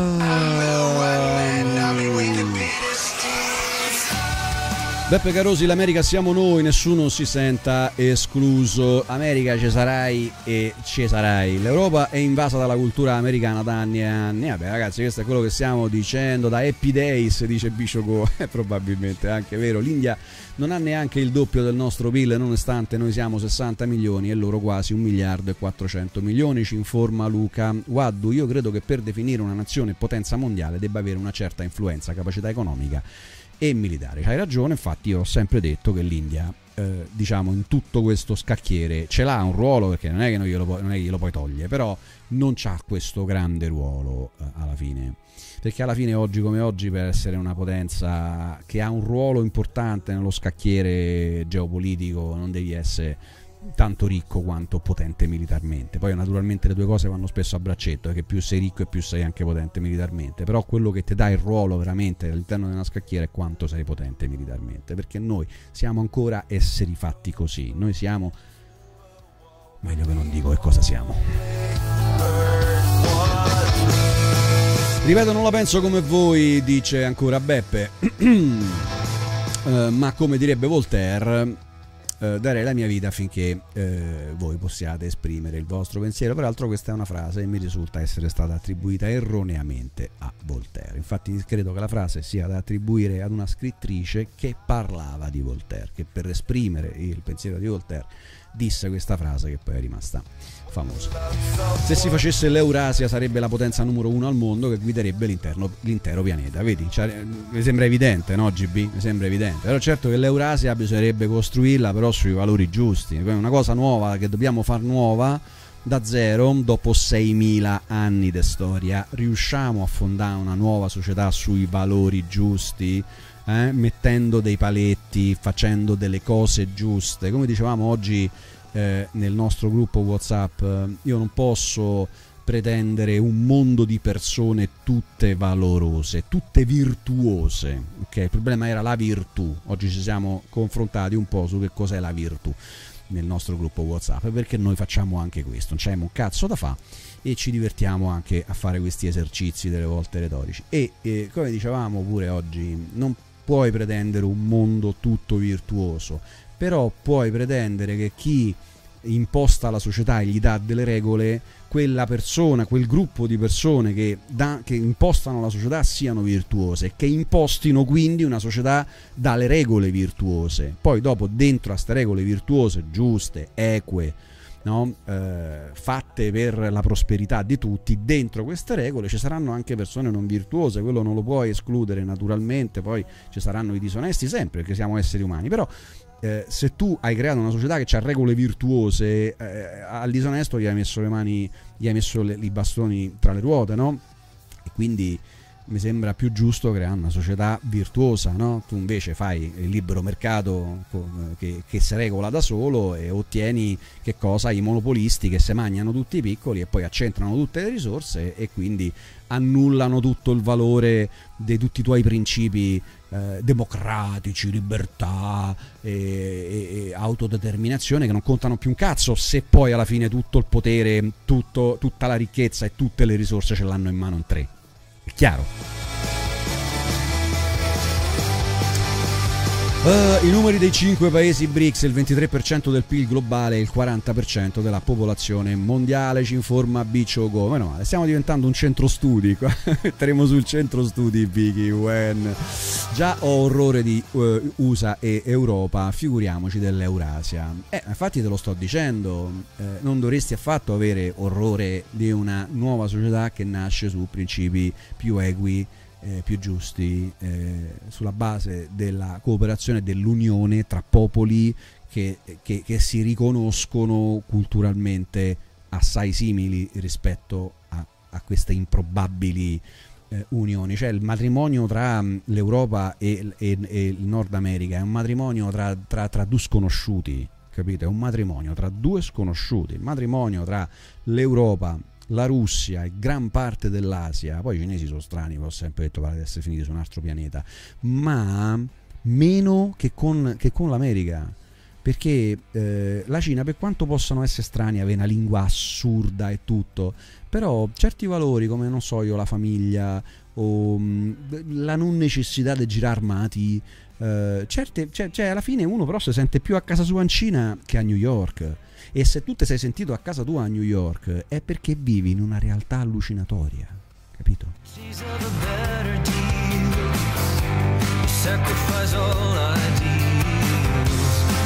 Ah, va bene, va bene, va bene, va bene. Allora, eh, che vi siete detti qua? Vi siete un po' insultati su YouTube? Che mo c'ho Twitch a sinistra, qui ho letto prima Twitch. Eh? Allora, mm, eh, che vi siete detti su YouTube, bla bla bla, mh, mm, eh, applauso, vedo un applauso di William T. Riker che voleva fare un applauso però non so a chi. Per non parlare dei nuovi CDC, dice Vesta però, non lo so, Andrea Romano, gli americani le bombe Giappone le hanno sganciate perché sapevano che nessuno avrebbe potuto replicare ai tempi. Adesso le atomiche ce l'hanno tutti, la deterrenza è grande. Scusate, però eh, è vera questa cosa, Andrea. Però il punto è che gli americani si sentono molto sicuri perché tu spiegami come cazzo fai a lanciare una bomba atomica sul territorio statunitense. Siccome eh, se sono comprati il Canada e, e, e so proprietari del mare sia a sinistra che a destra, cosa che non lasciano fare alla Cina, eh? cosa che alla Cina non gli lasciano fare, cioè essere proprietari propri, delle proprie coste, dei propri mari, delle proprie rotte commerciali, col cazzo che glielo fanno fare la Cina, no? Eh, tu per arrivare sugli Stati Uniti non c'è niente da fare, o scavi un tunnel sotto l'Oceano Atlantico, sotto tutto l'Oceano Atlantico eh, e, e, li colpisci da sotto oppure non c'hai modo perché non ci arrivi né con la nave né con sommergibile né con missile né con aereo eh, a lanciare davvero un missile sopra gli Stati Uniti. L'unica cosa che poi fa è colpirli dallo stretto di Bering, colpirgli, andai a colpirli eh, l'Alaska, però che cazzo gli frega gli americani se gli butti la bomba eh, atomica sull'Alaska, no? Dai, su. Quindi sì, la deterrenza è forte, però a loro comunque continuerà a non fregargliene un cazzo per sempre, capito? Perché sono inattaccabili, sono inattaccabili.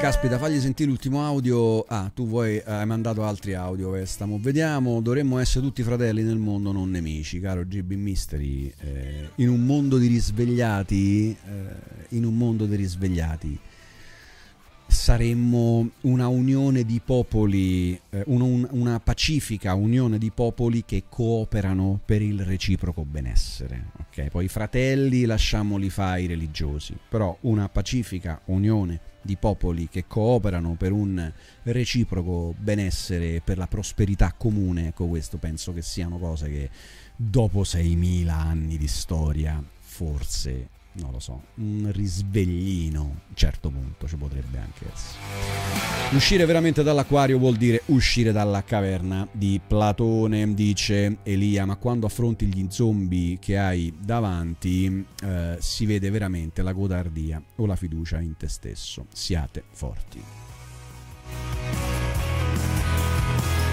E questo era il nostro, eh, il nostro Elia Civiltà. Non so se farei ascoltare questo messaggio perché qua stiamo, monopoli- stiamo monopolizzando la cosa. Allora, mh, quando ti ho detto ingranaggi, sono ingranaggi ormai vittime di se stessi, perché stanno pagando, io ho diversi amici, alcuni collaboratori pure ho avuto giù negli USA e loro sono ormai dentro un sistema inflazionistico così alto per quello che hanno passato e quello che hanno creato, che è un sistema, un ingranaggio incasinato peggio dell'altro l'impiegato di turno che deve fare tre lavori per arrivare a, a- condurre una- un'esistenza, una vita, è una cosa, il top manager, il manager, ancora peggio, ok? No, e non approfondisco Questo perché vero. allungano i messaggi. Questa non può essere una cultura dominante, questa è una parentesi di eh, presunzione, prepotenza, bullismo, chiamalo come te pare, perché ti ho detto che se si incazzano gli italiani, i francesi, i tedeschi, eh, si uniscono, non è la questione degli anni 40, eh, occhio. eh, Perché poi bisogna andare a vedere tanti particolari che non sono stati studiati decentemente. Prima parlavi di scuola, i libri li hanno scritti chi? Ok? Andiamo a sviscerare bene la realtà. Io non ho visto il giorno del ricordo di Hiroshima e Nagasaki, il 6 agosto, e sappiamo quello che è successo. E quello è stato un gesto no brutale, ancora di più vigliacco. Un, un- un- un gesto che, guarda, non entriamo nel merito. Allora, di cosa stiamo- questa è una cultura dominante? No, domina magari eh, eh, ecco, i cinghiali che entrano dentro un recinto. Perché il cinghiale ti può, eh, no, aggredire, però se sta in campagna da se fiocca lascia perdere. Come lo puoi prendere, come fanno tanti spartani, fucili, le cose, eh, come con delicatezza e furbizia, ok?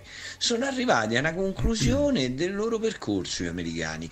Tre trattati, Bretton Woods 1, poi con Nixon Bretton Woods 2 e questo è Bretton Woods 3 e non mi vado ad Bretton approfondire. Woods. Oggi, allora, mentre prima si, rise- si- si reggeva sull'oro, con Bretton Woods 2 Nixon lo disse, Bretton Woods 2 fu eh, il petrodollaro sul petrolio. Oggi non si può reggere manco più su quello, con la valuta, si regge sulla guerra, amico. È, è- finita per loro. Mo noi moriremo e tutto, ma è, è già finita. Già la, gli USA sono già finiti. Ma non sono. Dai, Gesù, di che stiamo a parlare? Tu mi parli di cultura di 500 anni, di 500 anni, ma la cultura di chi?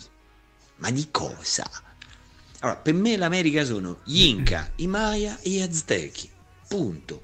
Quelli lì sono una massa di immigrati europei della peggiore specie, li mandavano là i sfigaci, con quelli, vabbè, non mi fa andare oltre, dai. Comunque, tre trattati, Bretton Woods, e vi rendete conto di quello che sta succedendo. L'America, l'America, l'USA, gli USA sono già finiti. Ecco perché stanno a dare sti colpi di coda allucinanti, sta succedendo sto cacchio di casino che non era necessario. Poi, che vi devo dire? Lasciamo sta, lasciamo sta tutto, non mi parlate di cultura dominante. per favore, la cultura dominante è quella che fa fare sorriso e fa, fa, e fa star bene una, una nazione, ok? Quella è una cultura dominante e noi italiani siamo dominanti, ok? Camba oggi e ve domani. Nulla di personale con nessuno, se qualcuno non gli sta bene chiude le, chiude le orecchie, se gli sta male vi do l'indirizzo di casa, venite a trovare. Ok, ok, ok. Allora, ragazzi, siamo quasi in chiusura. Poi il bello è che in tutto questo io non ho manco lecco- letto l'articolo che alla fine ha scatenato, eh, ha scatenato tutto sto casino. Eh. Allora, eh, quindi manco sappiamo bene che stiamo a parlare.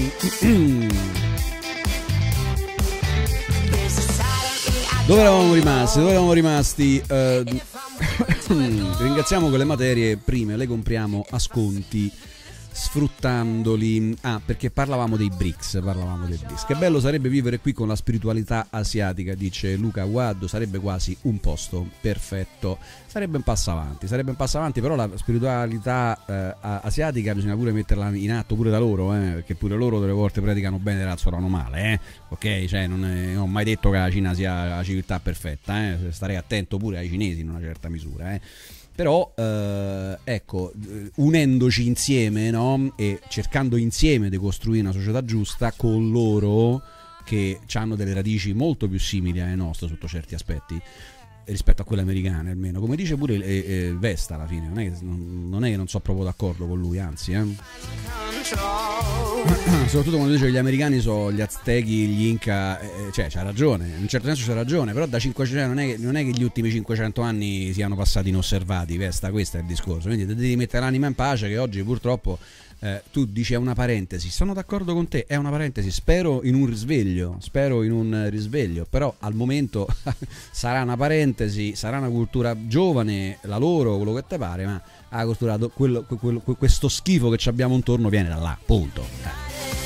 Quindi, eh, capitano di sbagli, i missili sonici della Russia sono in grado di farlo, dice Anco, cioè di attaccare gli Stati Uniti sul territorio degli Stati Uniti. Uh, beh, bisogna vedere poi lo scudo antimissilistico americano come reagirebbe. Comunque la vedo molto difficile. Chris, um, c'è un messaggio che è andato in moderazione di Chris che dice: Vicky, io non confido molto nei cinesi perché sono dei piccoli yankee assatanati di soldi. Fateci caso in giro per le città, stanno tutte con le cinture Gucci e magliette Nike. È quello che stavo appunto dicendo: che predicano bene, razzolano male. Un cinese che conosco che guadagna la metà di me vive in una casa fatiscente ma con le ultime scarpe Nike da 200 euro e il nuovo iPhone ogni anno. I cinesi in Italia sono dei pazzi peggio degli americani, dice Uh, dice Chris, mh, mm, so, in una certa misura sono d'accordo, i cinesi sono avvelenati di denaro, senz'altro, che so, però bisogna, bisogna, capire pure che loro vengono da una, da una civiltà che è sempre stata com, mh, commerciante, è, una, è, la civiltà del commercio la loro, il problema è il capitalismo, cioè il problema è come commerci, cioè loro alla fine quando hanno aperto le porte negli anni 70 con Deng Xiaoping si sono trovati davanti come era cambiato il mondo e si sono adeguati però fino a un certo punto, perché poi alla fine le regole della loro società comunque se le sono fatte secondo i loro principi, per cui sì apriamoci, sì, sì scateniamoci con quello che sappiamo fa bene, cioè il commercio eh, e la produzione, eh, però eh, la loro società un po' se la so regolata, eh. eh. da loro certe cose si possono fare fino a un certo punto, noi le vediamo come limitazioni alla libertà, eh, in realtà secondo me certe cose è vero che sono sbagliate pure in Cina naturalmente, ma infatti io non, non, non, voglio diventare una colonia cinese, io vorrei prendere i cinesi e insieme, ma non solo i cinesi peraltro comunque, io farei un grande continente euroasiatico, quindi farei una nuova ONU, una nuova, eh, una nuova organizzazione delle Nazioni Unite dove siamo eh, invitati solo tutto, eh, praticamente esclusi solo gli Stati Uniti. No, non è vero. Cioè, farei però un consesso dei paesi euroasiatici e riorganizzerei la società secondo eh, regole più giuste, invitando naturalmente anche i cinesi a sentire quello che hanno da dire. E però pure noi dobbiamo dire la nostra, perché che noi siamo nati ieri, giustamente, noi abbiamo una cultura di migliaia di anni come la loro e ci confrontiamo insieme secondo me si può fare meglio di quello che abbiamo fatto con gli Yankee Vicky, stai armato, intorno a te ci sono tre tuoi amici armati, avete fame e sete, dunque, eh, quindi è un, è un, esempio, è un, così, una, un test, stai armato, intorno a te ci sono tre tuoi amici armati, avete fame e sete tutti e qua quattro, tu spareresti ai tre per mangiare tu da solo? No, mai, proprio no, assolutamente no.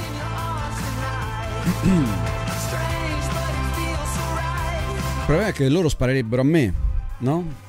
Eh, eh, quindi bisogna. eh, io non sparerei a loro, probabilmente perirei. Sarei quello che perisce. Sarei il coglione che muore per primo. Sarei selezionato dalla selezione naturale. Ma infatti bisogna cominciare. Allora, se noi siamo i migliori del- de- dell'umanità. Se noi siamo i migliori di tutto il creato, allora forse è il caso che cominciamo a sottrarci a ste, a ste leggi della natura, della selezione naturale, che, eh, che ci hanno un po' rotto il cazzo. Infatti abbiamo messo sul welfare per proteggere i più deboli, no? Ecco, allora, se facciamo, cioè, se ci siamo un po' arrivati a certi concetti, no? Cioè, diamo la pensione agli anziani, che non- è ovvio che sarebbero i più deboli, che famo? Li selezioniamo? Vuol dire che non c'è sta tanto bene a noi la legge della selezione naturale. Non è che ogni volta che poi c'è sta eh, in atto la selezione naturale diciamo, eh vabbè, ma è la natura. No, non è la natura, perché sarà pure la natura, ma noi siamo migliori della natura.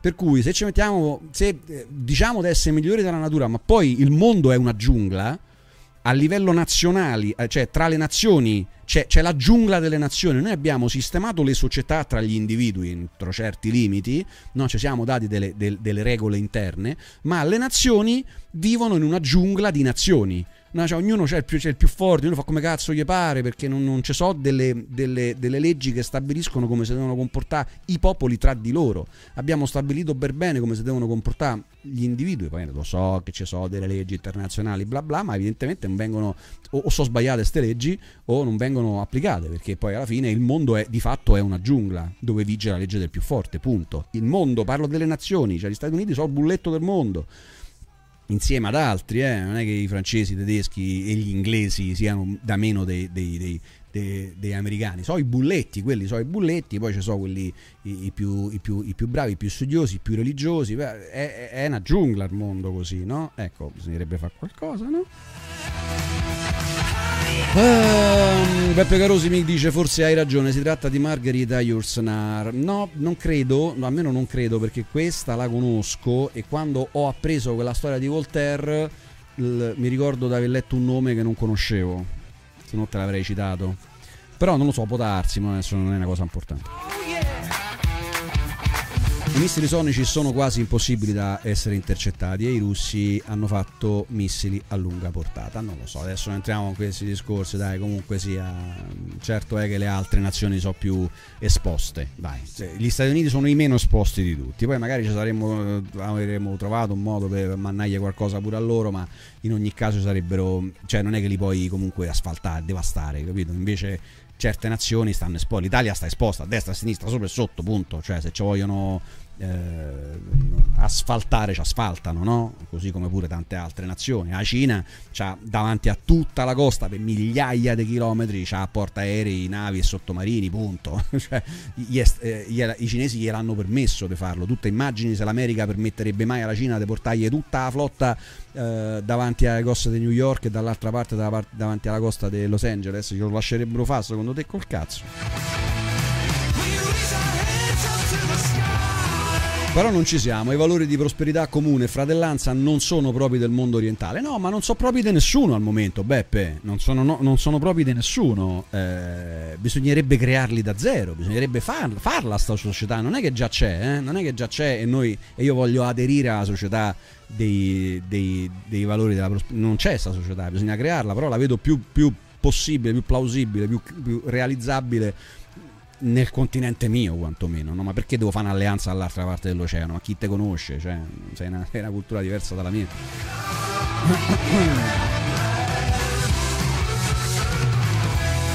Vicky, il mio messaggio è appena andato in moderazione, credo che sia quello che ho letto, no Chris? Per cui tranquillo, se vanno in moderazione io poi li leggo comunque quando io li vedo comunque.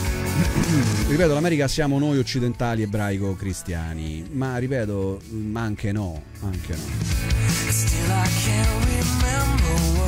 Vicky, io non confido molto nei cinesi, ah, ci hai riprovato a riscriverla, quindi vabbè, l'avevamo già, l'avevo già letta, hai provato a riscriverla, infatti non è andata in moderazione. Gli USA con l'atomica su Hiroshima e Nagasaki, dice Luca, hanno fatto l'opposto del loro pensiero di punire e sacrificare uno per educarne cento, li hanno puniti milioni per colpire pochi, è il pensiero di Luca I Stiamo a parlare tutti della stessa cosa. Gli americani, l'errore di questo pianeta Terra, popolo che è nato da un colonialismo barbaro e omicida, popolo che- a cui piace fare la guerra. Eh, mi dispiace tanto di cose brutte su altri esseri umani, però mh, diciamo che andrebbero, sì, andrebbero un po' messi al posto loro. Tutto qua, io non è che li voglio, cioè, un po' messi al posto loro, sì, bisognerebbe metterli un po' al posto loro, sì. Cioè, semplicemente ridimensionarli a quello che sono. Mm, Popolo barbaro. Non le useranno mai le bombe atomiche, eh, sono convinto, insiste Xylon. Purtroppo non è impossibile, mh, bensì molto probabile che il tuo Dio ti ascolti. Eh, conclude William T. Ryder.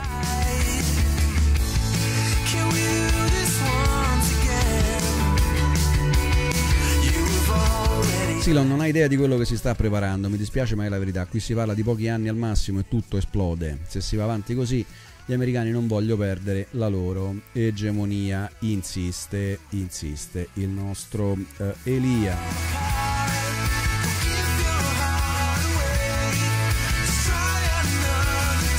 Oh, c'è Vesta che continua a registrare audio, raga. Che devo fare? Mi fate chiudere? Mi fate chiudere? Ah, vabbè, ok, no. Il prossimo allora non va, non va, eh, non va mandato in onda. Meglio così.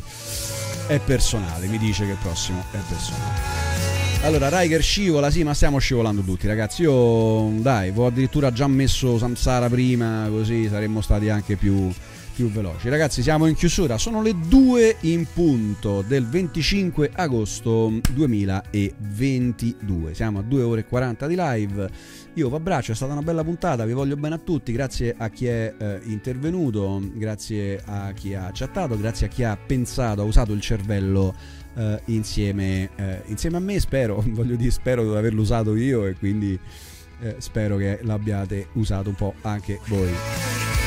Vi ringrazio, vi ringrazio tanto, vi ricordo però eh, www.viki-wen.com Ragazzi compratevelo sto Samsara, dai che mi date una mano e dai che mi sono rimesso a scrivere, eh. mi sono rimesso a scrivere, sto preparando eh, altre, altre cose, altre, altre cose interessanti.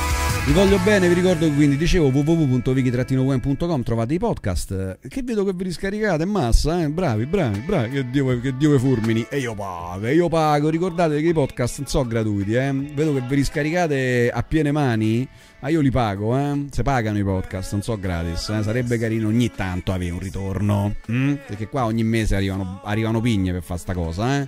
anche quei 10 eurini che ogni tanto qualcuno mi manda aiutano, eh? aiutano, che questa, questa, questa cosa comunque alla fine costa, eh, ve lo dico, dalla musica, restream, eh, costa tutto. Vabbè ragazzi dai vi voglio bene, vi voglio bene, vi voglio bene. Quindi venite sul mio sito, prendetevi Samsara, prendete anzi attacchi di panico, meditazione consapevole e prendetevi quello che uscirà eh, pian piano, che, che scriverò, usciranno altre cose, ne sto preparando eh, altre.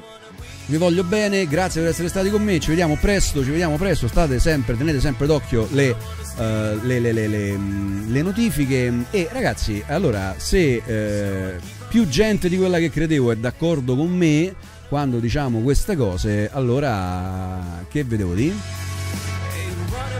Allora mandate anche altri, altre persone a vedere queste live, eh, mandate, ma- mandate altre persone, fatele venire qua, facciamo views, mettete, fate, scrivete commenti qua sotto, eh, mettete like, iscrivetevi, fatevi tutte le cose che bisogna fare. Dai, che cosa deve fare? Uno che mi segue su Twitch che deve fare? L'abbonamento con Prime, non costa niente e mi aiutate. Uno che sta su, su, eh, su YouTube che deve fare? Deve mettere like, deve, deve iscriversi al canale, deve lasciare il commentino e vediamo un po' Anco che ha messo i suoi 10 euro e noi gli facciamo un gran bel applauso al nostro Anco. Grazie caro, grazie della donazione di 10 euro proprio in finale, in chiusura. Grazie caro, grazie caro, grazie caro.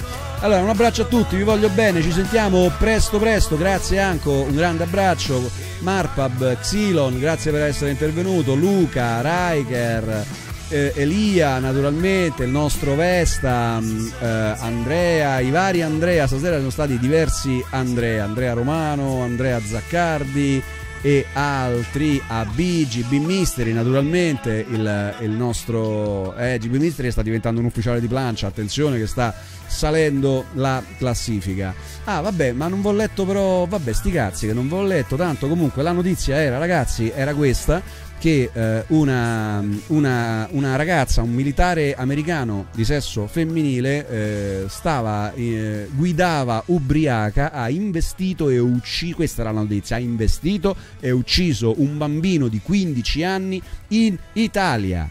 Però questa qua, siccome è un militare americano, eh, eh, al momento è stata, non è stata messa in galera, non è successo niente per la giustizia italiana perché sono intoccabili, sta nella base d'Aviano in attesa che succeda che cosa? Che i giudici italiani si rendano conto del fatto che a causa di quella convenzione, se non sbaglio, di Parigi del 1951 non si può fare altro che rimandarla in America. In America, come è già successo per la strage del Cermis, dove morirono 40 italiani innocenti, e come è già successo per altri casi che nell'articolo sarebbero stati richiamati, e che io adesso non ricordo a memoria, però chiudiamo così velocemente, come è successo sempre e regolarmente, in America queste persone non vengono neanche giudicate, cioè non è che poi vengono giudicate e condannate e poi si fanno la galera in America, perché si potrebbe anche capire, no? siamo due paesi civili, siamo pari, vabbè, non, non lo processo io, però lo processi tu e me lo metti in galera te. No, capito? Non funziona così, non funziona così, vengono estradati, vengono portati a casa loro, non vengono processati, eh, vengono, o, o, non vengono processati o vengono proprio assolti e finisce lì la questione. Questa donna americana guidava la macchina ubriaca in territorio italiano, ha investito e ucciso un bambino italiano di 15 anni che è morto, una madre e un padre che oggi hanno perso un figlio di 15 anni perché una brutta testa de cazzo ubriaca guidava sulle strade e non ci sarà giustizia. Non sarà fatta giustizia. Daremo la, uh, la, la, la, come si chiama? La colpevole, l'assassina agli americani. Gli americani la assolveranno o non la giudicheranno proprio. Non ci sarà nessun processo, come non ci fu nessun processo per la strage del Cermis, dove sono morti 40 italiani e non è successo niente. Chiaro?